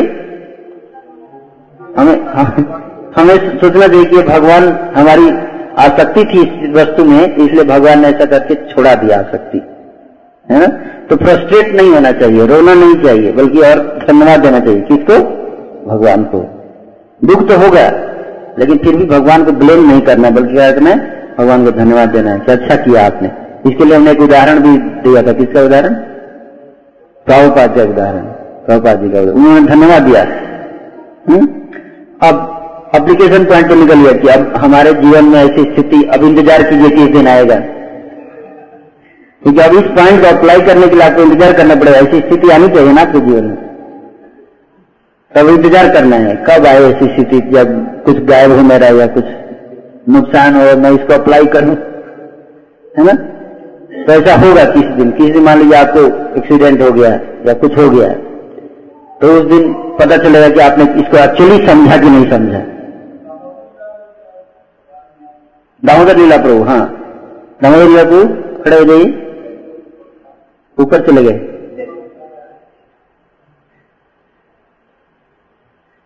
दामोदर लीला प्रभु। दामोदर लीला प्रभु बहुत, है ना टॉप क्लास एग्ज़ाम्पल हैं इसके। पहले ये यूथ फोरम में थे और गाजियाबाद देश में रहते थे। और इनका प्लान था ब्रह्मचारी बनने का। लेकिन क्या हुआ, ये ट्रेन ट्रेन ट्रेन पे जा रहे थे ना? रेलवे ट्रैक क्रॉस कर रहे थे और रेलवे ट्रैक की जो पटरी थी उसके, उसमें उनका पैर फंस गया। और पैर फंस गया, तभी ट्रेन आ गई थी। ट्रेन आ गई और पैर कट गया। अब कोई भी व्यक्ति, है ना, वहाँ पे एप्लीकेशन इसको करना है। सोच सकते अरे भगवान ने मेरे साथ ऐसा क्यों किया? इतने दिनों माला करने का ये फल दिया? इतनी सेवा की इसका ये फल दिया? मेरा ही पैर फंसाना था, इतने लोग हमारा नहीं कर रहे, उनका फंसा देते किसी का। लेकिन इन्होंने ऐसा नहीं किया। और आप देखिए, आज भी ये उतना ही उत्साह से डांस करते हैं, ड्रामा करते हैं, आप इनको उत्साह देख सकते हैं। है ना? तो ऐसी स्थिति आई और इन्होंने उसको अप्लाई किया अपने जीवन में। है ना? तो हमारे जीवन में जब ऐसी स्थिति आती है तो हम इसको अप्लाई करें। इसको बोलते मॉनिटरिंग मॉनिटरिंग एप्लीकेशन तो पॉइंट तो नोट कर लिया, आप देखना है, इसको उतारते हैं कि नहीं? तो जब ऐसी स्थिति आती है तो इसको उतारना है। और जब आप उसको उतारेंगे, अपने जीवन में अप्लाई करेंगे तो आपको क्या होगा? रियलाइजेशन होगा। वास्तव में आप देख पाएँगे तब आपके अंदर जो भक्ति होगी, भगवान के प्रति, तब जो प्रेम होगा ना, वो वास्तविक प्रेम होगा। आप उस समय आप महसूस कर सकते हैं भगवान को अपने जीवन में। वास्तव में कृष्ण आपके बहुत क्लोज में खड़े पाए जाएँगे। इसको बोलते हैं रियलाइजेशन तब आप इस तत्व को रियलाइज़ करोगे कि इसमें कितना पावर है। तत्व अनुकंपा सुसमिक्ष मानो भुंजाने वात्म कृतम विपाकम। विद्वाग विद्राम नमस्ते। जीवे तो योग मुक्ति पदे सदाय भाग। जब ऐसी कठिन परिस्थिति आती है, फिर भी भगवान को भक्त धन्यवाद देता है। ऐसा भक्त जो है, वो तो भगवत धाम प्राप्त करने का अधिकारी बन जाता है। तो ऐसी ये एक एग्ज़ाम्पल दिया मैंने आप लोगों को। एक श्लोक पढ़ के आपको एक उदाहरण दिया, है ना? जिसके द्वारा हमको आइडिया लगता है कि हमें कैसे किताब पढ़नी चाहिए। समझ में आप लोगों को? ये तो के अब आगे बढ़ते हैं थोड़ा। द मुनि हाँ ध्यान मुनि की इंद्रियाँ श्वास मन तथा बुद्धि सभी ने भौतिक कार्यकलाप बंद कर दिए थे और ये तीनों स्थितियों से अलग होकर परम पूर्ण के समान गुणात्मक दृष्टि से दिव्य पद प्राप्त करके समाधि में स्थित थे। ध्यान मग्न मुनि निरिग चर्म लपेटे थे और उनकी लंबी जटाएँ उनके सारे शरीर पर बिखरी हुई थी।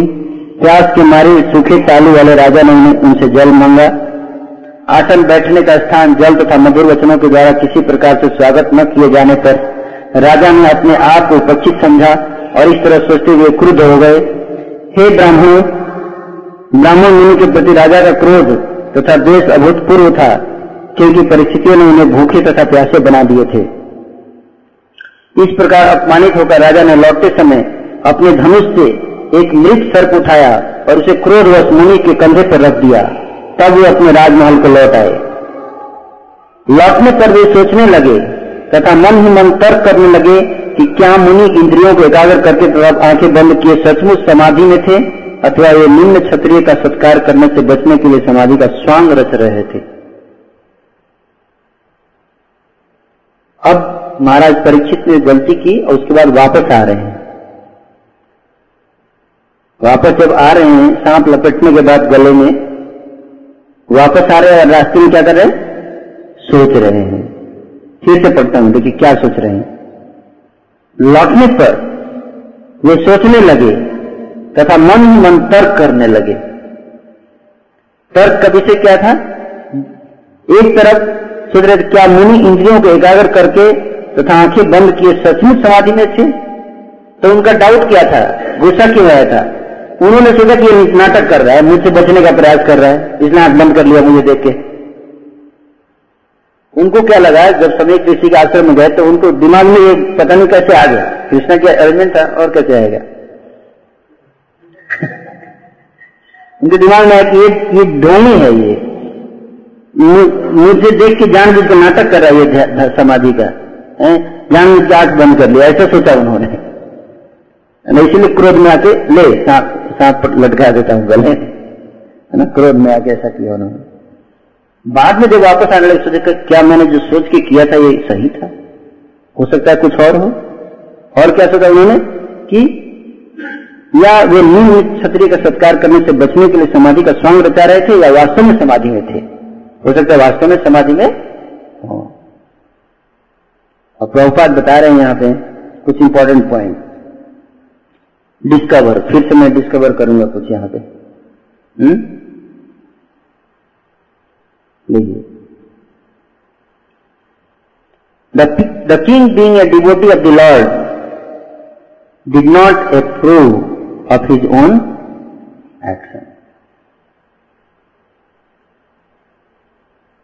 And thus he began to wonder whether the sage was really in a trance or was just pretending in order to avoid receiving the king.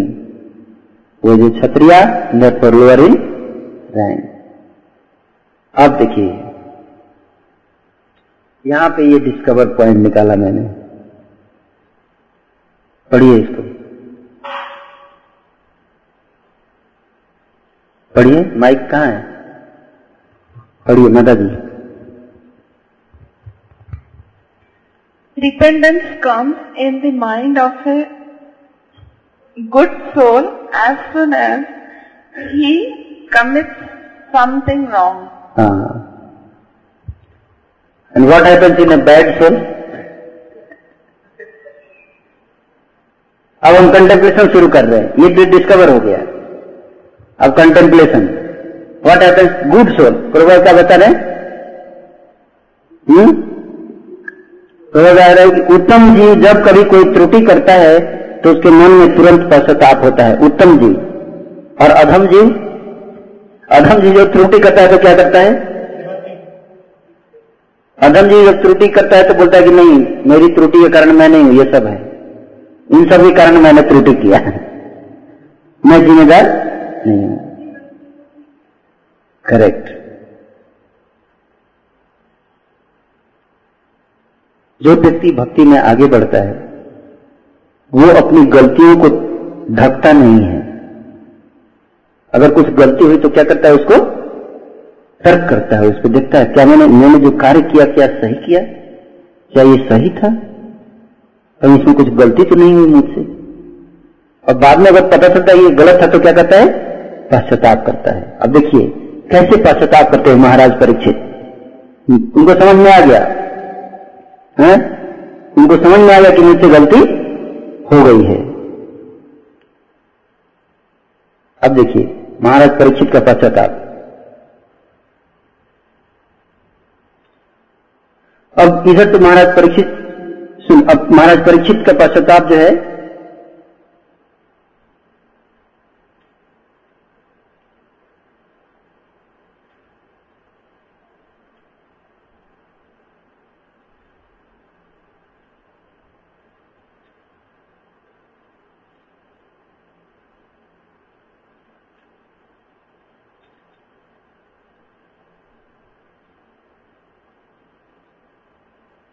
अब ये अध्याय जो है पूरा, इसके आगे, यहाँ से आगे, अब ऋषि को पता चला।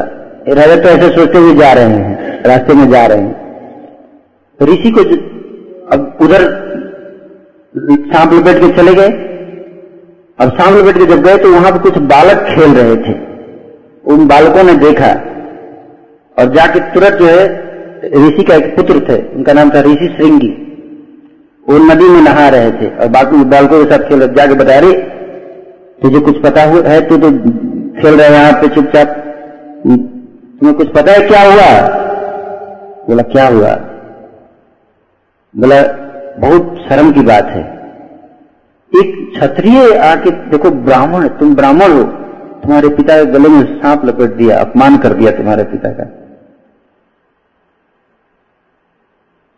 तुम्हें कुछ करना चाहिए। और वो बेचारा जो उसमें आ गया, उसमें अच्छा उसकी इतनी हिम्मत और उसने तुरंत क्रोध में आके ब्राह्मण का बच्चा था, लेकिन बहुत पावरफुल था, उसने पानी उठाया और उसे छिड़क के और उसने तुरंत श्राप दे दिया। याद से सातवें दिन सांप ही आएगा और उसको डसेगा और उसकी मृत्यु हो जाएगी राजा की। और फिर जब वापस आया रोते रोते वापस आया, ये रोते रोते क्रोध में रोते हुए आया तो इधर ऋषि भी उनको पता चल गया कि ऐसा श्राप दे दिया है। आया तो उसने पूछा, क्या हुआ? क्यों रो रहे हो? पूरा वृतांत बताया कि आपका अपमान हो गया। बोला, क्या अपमान हो गया? छोटी सी बात के लिए तुमने इतना बड़ा अनर्थ कर दिया।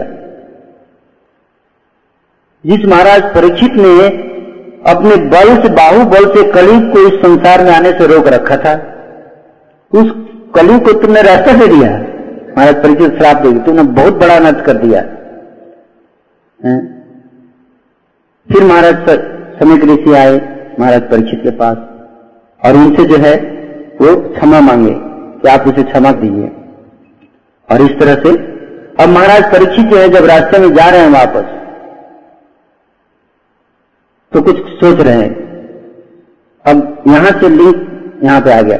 Next chapter while returning home the king Maharaj Parikshit felt that the act act he had committed against the faultless and powerful Brahmana was heinous and uncivilized.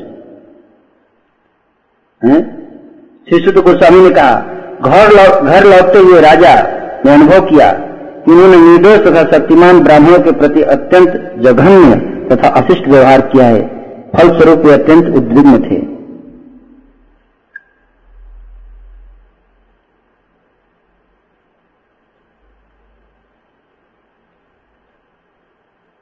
ये डिस्कवर पॉइंट है। क्या है? यहाँ पे पढ़िए। माइक से पढ़िए।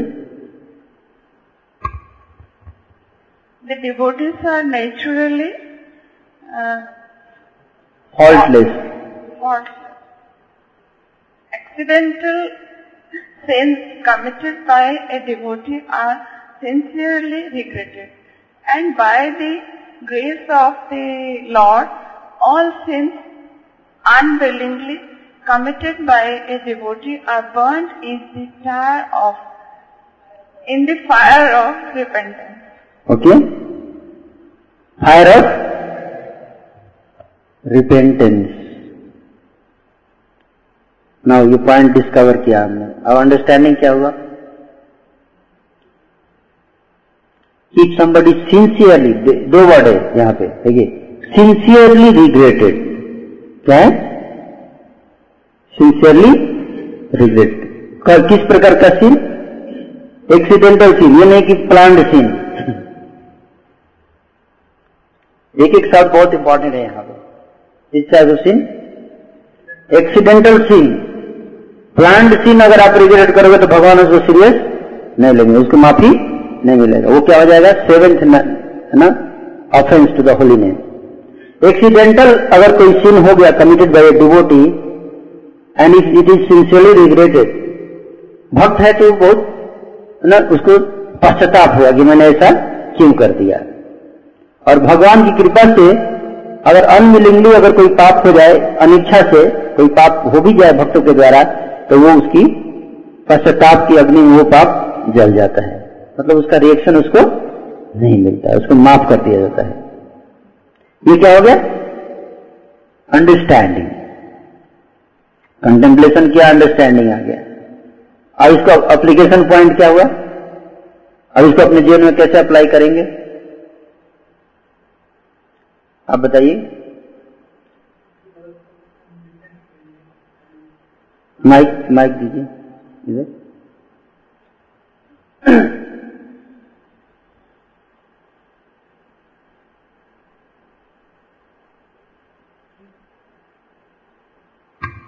हरे कृष्ण। कहीं भी सिचुएशन में डिवोशनल सर्विस प्रैक्टिस करते हुए हम अनोइंगली गलत कर ही दिया और हमें पता चला। हम्म। तो सिंसियरली रिग्रेट करना चाहिए और रिग्रेटफुलनेस हमें एक्सप्रेस भी करना चाहिए अपना अथॉरिटी से। हम्म। एंड डिस्कशन करना चाहिए डिस्क्लोज करना चाहिए ताकि be get burn out and Krishna forgiveness grant करेंगे। ओके आप बताइए। जी, सिर्फ़ अपनी लाइफ में नहीं, अगर किसी भक्त के उसमें भी जीवन में देखते हैं कि उसने कुछ ऐसा फॉल्ट या कोई सिन कमिट किया तो भगवान का गीता में जो श्लोक है पीछे दुराचार हो इसी के ऊपर बेस्ड है।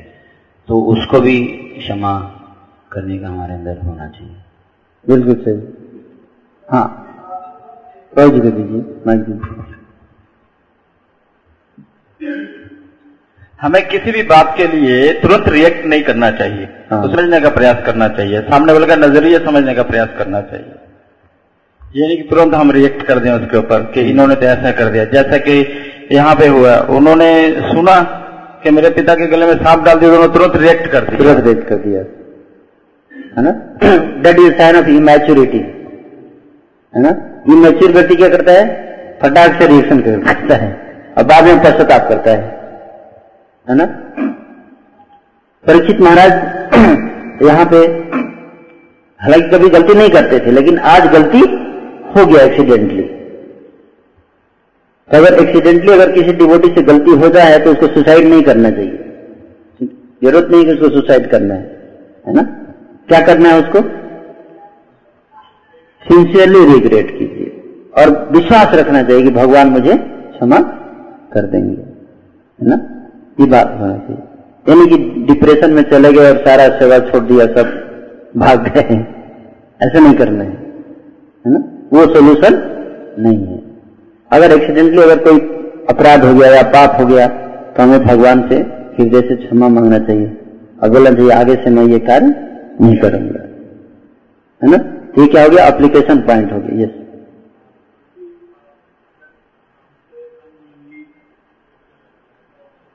हाँ अनोइंगली हो गया। माइक माइक दीजिए। बहुत अच्छा पॉइंट बता रहे हैं। ना हम सबके लिए एप्लीकेशन है ये। प्रभु जी अगर हमसे अनोइंगली वैष्णव वैष्णवाद के अगेंस्ट कुछ ऑफेंसेस होते हैं और हमें कई बार पता भी नहीं लग पाता है और कभी कभी पता भी लगता है काफ़ी टाइम बाद में या कुछ इस तरह से हम्म, कि ऐसा भी मेरा प्रैक्टिकल रियलाइजेशन भी है कि कभी हम कुछ बोल देते हैं डिवोटीज को पर लेकिन बाद में डिवोटीज नहीं बोलते हैं पर लेकिन बाद में काफ़ी टाइम बाद में जाके पता लगता है। है कि ऐसा नहीं ऐसा था तो हमने गलत किया या कुछ भी छोटा छोटा तो उसके लिए क्या करना चाहिए? हाँ वेरी गुड क्वेश्चन कौन बताएँगे इसका उत्तर? मैं चाहता हूँ आप लोगों में से हाँ सुदीप प्रभु बताइए। और कोई बताइए ना आप सब केवल आप ही बोल रहे हो हैं? आप बताइए अनिश प्रभु बताएँगे। क्या करना चाहिए? उस केस में भी मुझे सिंसियरली रिपेंट करना चाहिए। First of all self repent और फिर then we should ask forgiveness from that devotee very good इस भक्त से भी जाके क्षमा मांग लीजिए बताइए योगेश प्रभु। जी we should repent first and we should sincerely beg forgiveness forgiveness from that devotee we should go and associate with him and explain him why we did that. हम्म, हमने ऐसा क्यों किया? क्या परिस्थिति थी वो जिसमें किया? और उनको समझाना चाहिए कि ऐसा मेरे से वाकई में गलती से हुआ है।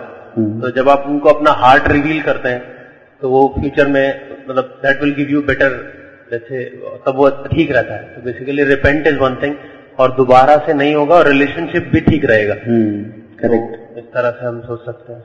हाँ यस हरे कृष्ण।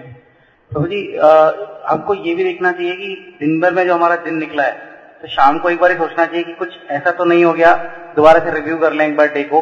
कोई पाप तो नहीं बन गया कहीं? किसी को ऑफेंड तो नहीं कर दिया है? एक contemplation at the end of the day very good contemplation introspection जिसको बोलते हैं।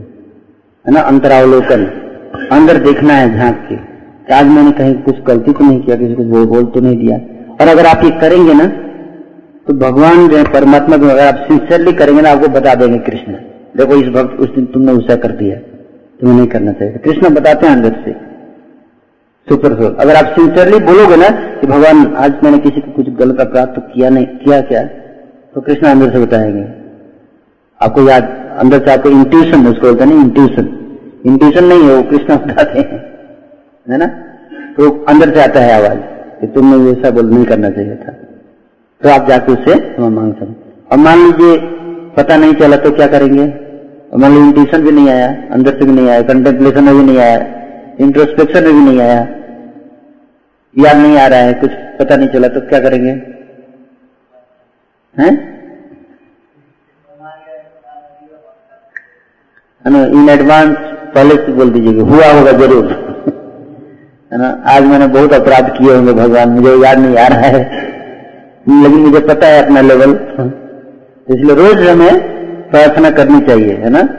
कि मेरे अपराधों को क्षमा किया अगर नहीं भी याद आ रहा है फिर भी प्रार्थना कर लीजिए एडवांस में है ना? कल के लिए भी कर लीजिए। सुबह नहीं करना है कल के कल। जैसे कि हमें पता होना चाहिए कि मैं अपराध नहीं भी याद आ रहा है फिर भी कर रहा हूँ अपराध। बद्ध जीव अपराध करेगा ही है ना? चाहे कितना भी हम बच्चे हैं। इसलिए हमें हमेशा हम्बल होकर प्रार्थना करनी चाहिए भगवान से। ताकि अपराध से बचे हैं।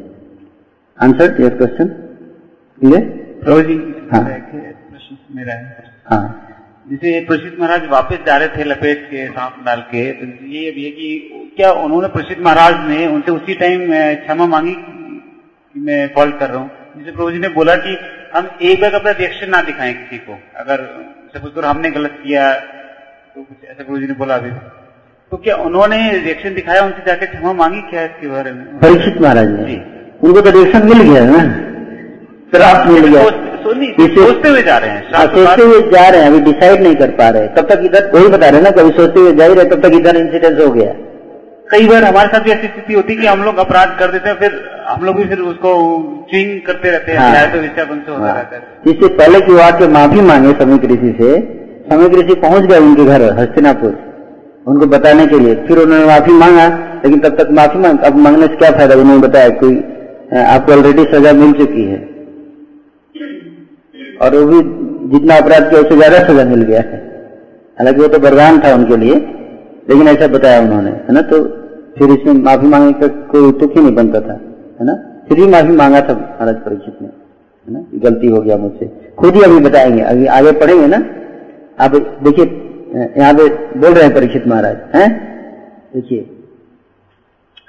राजा परीक्षित ने सोचा, भगवान के आदेशों की अवहेलना करने से मुझे आशंका है कि निश्चित रूप से निकट भविष्य में मेरे ऊपर कोई संकट आने वाला है। अब मैं बिना हिचक की कामना करता हूँ कि वह संकट अभी आ जाए। क्या बोल रहे हैं?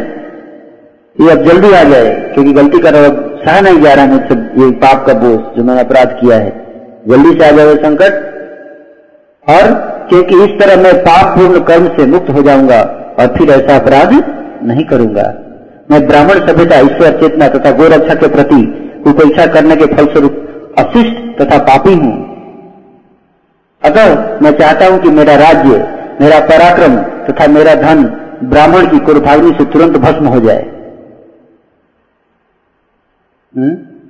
इसे भविष्य में ऐसे अशुभ विचारों से मेरा मार्गदर्शन न हो पाए। जब राजा इस तरह पश्चाताप कर रहे थे तो उन्होंने अपनी आसन्न मृत्यु का समाचार प्राप्त हुआ। जो मुनिपुत्र द्वारा दिए गए साप के अनुसार सब पक्षी के काटने से होनी थी, राजा ने इसे शुभ समाचार के रूप में ग्रहण किया क्योंकि इससे उन्हें संसारिकता के प्रति विराग उत्पन्न होगा। तो उन्होंने बहुत पश्चाताप किया कि सब कुछ नष्ट हो जाए। हमें करना ऐसा कर इससे सीखने को मिलता है। अगर हमसे भी कोई गलती दे नहीं कि हमें कबर कोई बचाया हमें, ऐसा नहीं प्रयत्न करना चाहिए। हमें क्या करना चाहिए? हमें स्वीकार करना चाहिए कि मुझसे गलती हुई है और इसका परिणाम ये भी होगा तो मैं उसके लिए तैयार हूँ। हे भगवान, इसके लिए मुझे सजा दीजिए आप। ऐसा बोलना चाहिए। मैं सजा के लिए तैयार हूँ। ठीक है नहीं तो क्या होगा? आप क्षमा मांग लो, फिर गलती करोगे। तो इस तरह से मैं जस्ट मैं दिखाना चाहता था कैसे जो है तो एप्लीकेशन पॉइंट यहाँ पे क्या मिला हमें? कि हमें जो है वो, अगर ऐसी गलती होती है एक्सीडेंटल सीन होता है तो हमें रिपेंटेंस करना चाहिए, और उससे हमें प्रार्थना करने से हमें विश्वास होना चाहिए कि हमें क्षमा हो जाएगा। लेकिन प्लांट सीन हमें नहीं करना चाहिए, है ना? प्लान करके पाप नहीं करना है। अगर हमें पता है कि ये गलत है तो उसको नहीं करना है। अनजाने में अगर गलती होगा तो अलग बात है। लेकिन अगर जानबूझ की गलती नहीं करना है। तो ये एप्लीकेशन पॉइंट हुआ। ठीक है? अब इसको मॉनिटर कर सकते हैं अगले दो सप्ताह में आप मॉनिटर किए कि ये पॉइंट नोट कर लिया मैंने बुक से। अब देखना है। मान लीजिए दस पॉइंट आपने, आज रीडिंग किया, आपने दस पॉइंट एप्लीकेशन पॉइंट नोट किया। अब क्या कीजिए? दो सप्ताह बाद उसको रिव्यू कीजिए। पहला पॉइंट पहला पॉइंट था कि अच्छा सोल जो है, गलती के लिए रिपेंट करता है। अच्छा पिछले दो वीक में मैंने कोई गलती किया क्या? अच्छा हाँ किया था। अच्छा मैंने रिपेंट किया, नहीं किया। मैंने तो बल्कि उल्टे दूसरे पे थोप दिया उसको। इसका मतलब आपने ये पॉइंट को अप्लाई नहीं किया। तो आप उसको क्रॉस कर दिया, नहीं किया अप्लाई आप अगर आप रीडिंग करोगे और इसे, अगर आप एप्लीकेशन पॉइंट नोट करेंगे ना, पता चला कि दस, दो वीक बाद आप आप उसमें से एक भी अप्लाई नहीं करोगे। अगर आप माउंट करोगे तो बार आपको याद रहेगा। तो अगली बार आप अप्लाई करोगे। इसलिए नोट्स बनाना है, अब सोचना है एप्लीकेशन पढ़ लिख के, फिर इसको बार बार रिव्यू करना है मॉनिटर करना है कि मैं इसको अप्लाई कर रहा हूँ कि नहीं केवल पढ़े जा रहा हूँ, पढ़े जा रहा हूँ। तो अप्लाई करना सबसे ज़्यादा ज़रूरी है। अपने जीवन में उतारना सबसे ज़्यादा ज़रूरी है। अगर हमारे जीवन में कोई कष्ट आया तो मैंने क्या उसमें ऐसा सोचा कि ये भगवान की कृपा है? नहीं सोचा ना। नहीं सोचा मतलब मैं अप्लाई नहीं कर रहा हूँ। तो अगली बार जब आएगा तो आप अप्लाई करोगे उसको। ठीक है? तो ये इस तरह से हमें क्या करना चाहिए? प्रभुपाद की गीता को पढ़नी चाहिए। ले तो आप लोगों को कुछ आइडिया लगा होगा मुझे, जहाँ तक आता है। इस रीडिंग से मैंने ज़्यादा तो नहीं पढ़ा, एक पंद्रह बीस श्लोक पढ़े। इसमें मैं कुछ श्लोक पढ़ के मैं जैसे बताना चाहता हूँ, कैसे हम परपोर्ट से पॉइंट्स निकालते हैं। कैसे उसको सोचते हैं, कैसे उसको अपने जीवन में उतारते हैं, है ना? उससे आपको रियलाइजेशन आएगा डीप रियलाइजेशन होगा, है ना? और नहीं तो केवल ऐसे ही पढ़ते जाएँगे तो बिना सोचे समझे तो रियलाइजेशन नहीं डेवलप जब तो अप्लाई नहीं करेंगे उन प्रिंसिपल्स को, तब जब परीक्षित महाराज ने ऐसे सोचा तो अभी आगे जो श्लोक आएगा ना, एक श्लोक इसमें आया था, वो श्लोक जो है, बड़ा इंपॉर्टेंट श्लोक था, उसको मैंने आप लोगों को बताया नहीं, यहाँ पे देखिए। ये श्लोक था।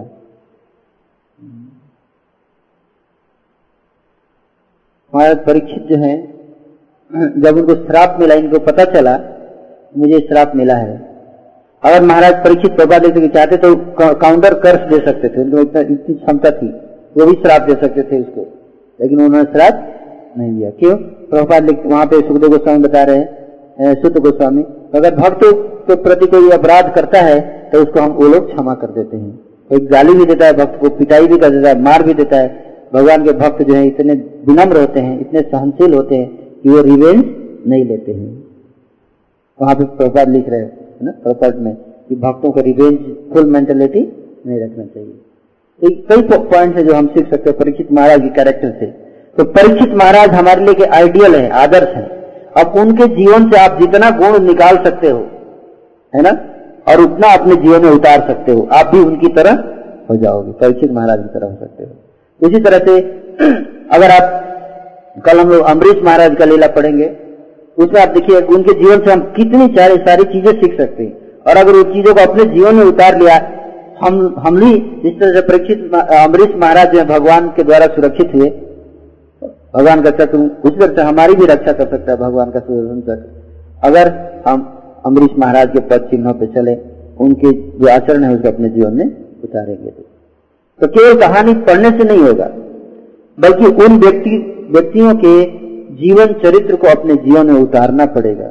तब हम उन्हीं की तरह भक्त बनेंगे। तो ये कहानी जो भागवत में दिया गया, इसलिए नहीं देगा आप पढ़ो और दूसरों को सुनाओ इंटरटेनमेंट करो। नहीं, इसलिए दिया गया कि इनका जो चरित्र है उसको अपने जीवन में उतारा जाए। हंड्रेड परसेंट नहीं, कम से कम दस परसेंट, बीस परसेंट, पच्चीस परसेंट जितना भी हो सके। और जितना हम उतार पाएँगे, उतना ही हमारे लिए जो है, हम एडवांस करेंगे भक्ति में। उनकी तरफ़ बनेंगे हम, है ना? तो ये इस तरह से हमको पढ़ना चाहिए किताब। ठीक है? तो ये रीडिंग के ऊपर मैंने वर्कशॉप किया। अब आशा है कि आप लोग आगे से पढ़ेंगे तो इस नज़रिए से आप किताब पढ़ेंगे, ताकि उससे हम किस जीवन में परिवर्तन हो। हरे कृष्णा। यहाँ पे हम ब्रेक देंगे और अभी हमारा जो बीच में, अभी आप तीन बजे तक हमारा जो सेशन था ना रीडिंग सेशन था, डेढ़ बजे से तीन बजे तक, है ना? तो अभी तो तीन, इतना देर नहीं मिल पाएगा आपको। उसके बाद क्या था? तीन बजे से साढ़े चार बजे तक। तो शायद हम तीन बजे और उसके बाद rest till four thirty rest जिनमें ज़्यादा नहीं दिया है हमने। क्यों क्योंकि उसका क्या है, अगर रेस्ट दे देंगे ना? तो ज़्यादा मतलब रेस्ट तो है लेकिन ज़्यादा नहीं है। तो फिर क्या होगा रात में जल्दी हम सोएँगे नहीं। और रात में अगर नहीं जल्दी सोएँगे तो सुबह जल्दी उठेंगे नहीं। है ना? तो इसलिए हम दिन में थोड़ा सा थके रहेंगे ना तो अच्छा रहेगा। तो क्या होगा रात में जल्दी नींद आ जाएगी फिर सुबह जल्दी उठ जाएँगे। तो अभी दो बज के चालीस मिनट हो गया। तो चार बज के तीस मिनट पे हम फिर मिलेंगे आप लोगों से। ठीक है? चार बजे तीस मिनट पे हम लोग यहाँ से जाएँगे कुसुम सरोवर। कुसुम सरोवर जाएँगे, है ना? अच्छा। हाँ अच्छा। साढ़े चार बजे से साढ़े पाँच बजे तक जपा वर्कशॉप क्योंकि साढ़े चार बजे पहले रखा था कुछ सर हो जाने के लेकिन तब तक धूप रहेगा। इसलिए मैं सोच रहा कि एक घंटे यहीं पे जपा वर्कशॉप करके और फिर जाएँगे। थोड़ा ठंडा हो जाएगा ना? काम काम हो जाएगी। तो थोड़ा ठंडा हो जाएगा, फिर निकलेंगे तो अच्छा रहेगा, ना? तो साढ़े चार बजे जपा वर्कशॉप होगा जपा मतलब? चैंटिंग तो चैंटिंग सब करेंगे और उसमें बताया जाएगा कैसे चैंटिंग को इम्प्रूव हो सबका चैंटिंग देखेंगे और फिर उसको सजेशन देंगे कि हाउ टू इम्प्रूव जपा ठीक है? जैसे रीडिंग के बारे में मैंने बताया कि कैसे रीडिंग करना है है ना? तो ज़्यादा इफ़ेक्टिव रहेगा। उसी तरह से जपा कैसे करना है, ज़्यादा इफ़ेक्टिव रहेगा। ठीक है? तो साढ़े चार बजे फिर मिलते हैं। तो अगर आप चाहें तो आधे घंटे रीडिंग कर लीजिए, प्रभुपाद की किताब पर्सनल रीडिंग आप में से कितने लोग किताब लेके आए हैं अपना अपना, पहला, पूरा पर्सनल बुक अच्छा। कितने लोग नहीं लेके आए हैं? शर्माइए मत, उठाइए हाँ ओके बहुत संख्या है। हुँ? तो कोई बात नहीं, इसीलिए तो जब वर्कशॉप है। है ना? रीडिंग वर्कशॉप इसलिए रखा था। तो कहीं भी जाइए। ये आपका हथियार है, वेपन, जिसके द्वारा आप माया से लड़ते हैं। तो हम यहाँ भी जाइए, अपना किताब हमें लेके जाना चाहिए, पढ़ना चाहिए, पढ़ने के लिए, है ना? तो आगे से ध्यान रखिएगा, जब भी कैंप हो, कुछ भी हो, अपना किताब लेके आना चाहिए, जो भी किताब आप पढ़ रहे हैं। और आधे घंटे पढ़ना ही है। कभी आप हाँ बीस मिनट तो अभी तीन बजे तक टाइम है उसमें पढ़ सकते हैं, और बाकी दस मिनट टाइम निकाल के आधे घंटे कम से कम पढ़ सकते हैं सब। हरे कृष्णा। और पढ़िएगा, ठीक है? सब लोग पढ़ेंगे ना? आधे घंटे पढ़िएगा, उसके बाद आप उसमें से एप्लीकेशन पॉइंट निकालिएगा सब लोग, ठीक है? दो या तीन या चार जो भी आप निकाल पाए, और फिर सब जमा करेंगे। ठीक है? किसको? किसे जमा करेंगे आप लोग? जो भी एप्लीकेशन पॉइंट आपने निकाला पढ़ने के बाद, जैसे आज हमने निकाल रहे थे तो उसको सबमिट करना है किसको? ब्रिज मोहन प्रभु को। आप में से कितने लोगों पास भागवतम है? लैपटॉप कितने लोग लेके आए हैं? लैपटॉप। कोई नहीं लेके आया। अच्छा। भागवतम जो है, उसमें अगर आप थर्ड कैंटो है किसी के पास? Third canto Bhagavatam? ओके तो उसमें आप लोग जो है ना, एक चैप्टर है। है ना? चैप्टर का नाम क्या है? Vaikuntha spiritual world kingdom of God description of the kingdom of God है ना? उसमें वैकुंठ का वर्णन है। वैकुंठ के में क्या क्या देखा? चार कुमारों ने उसका वर्णन है। मैं चाहता हूँ आप लोग उस अध्याय को ज़रूर पढ़िए। क्योंकि उसमें बताया गया कि वैकुंठ में क्या होता है। तो अब हम लोग कहाँ हैं अभी? वैकुंठ में है। तो आप उसको देखेंगे, तब आपको पता चलेगा कि यहाँ पे किस भाव में हमें रहना चाहिए। तो वैसे आप लोग जो भी, कम से कम जो भी अप्लीकेशन पॉइंट आपका निकलेगा, वो जमा कर दीजिएगा। ठीक है? जिनके पास भागवतम थर्ड कैंटर वो वो वाला सेक्शन पढ़िएगा, ठीक है? Third chapter third canto fifteen chapter fifteen fifteen fifteen chapter पढ़िएगा और उसका, और बाकी लोग अपना अपना पढ़िए। सब एप्लीकेशन पॉइंट सबमिट कीजिएगा ब्रिज मोहन प्रभु को, ठीक है? और मैं उसको देखूँगा। हरे कृष्ण। तो मुझे लग जाएगा कि आप लोगों ने इसको अप्लाई किया है कुछ। प्रभुपाद की, गौर भक्त वृंद की। හිතයි ගෞත්‍රය මනන්දේ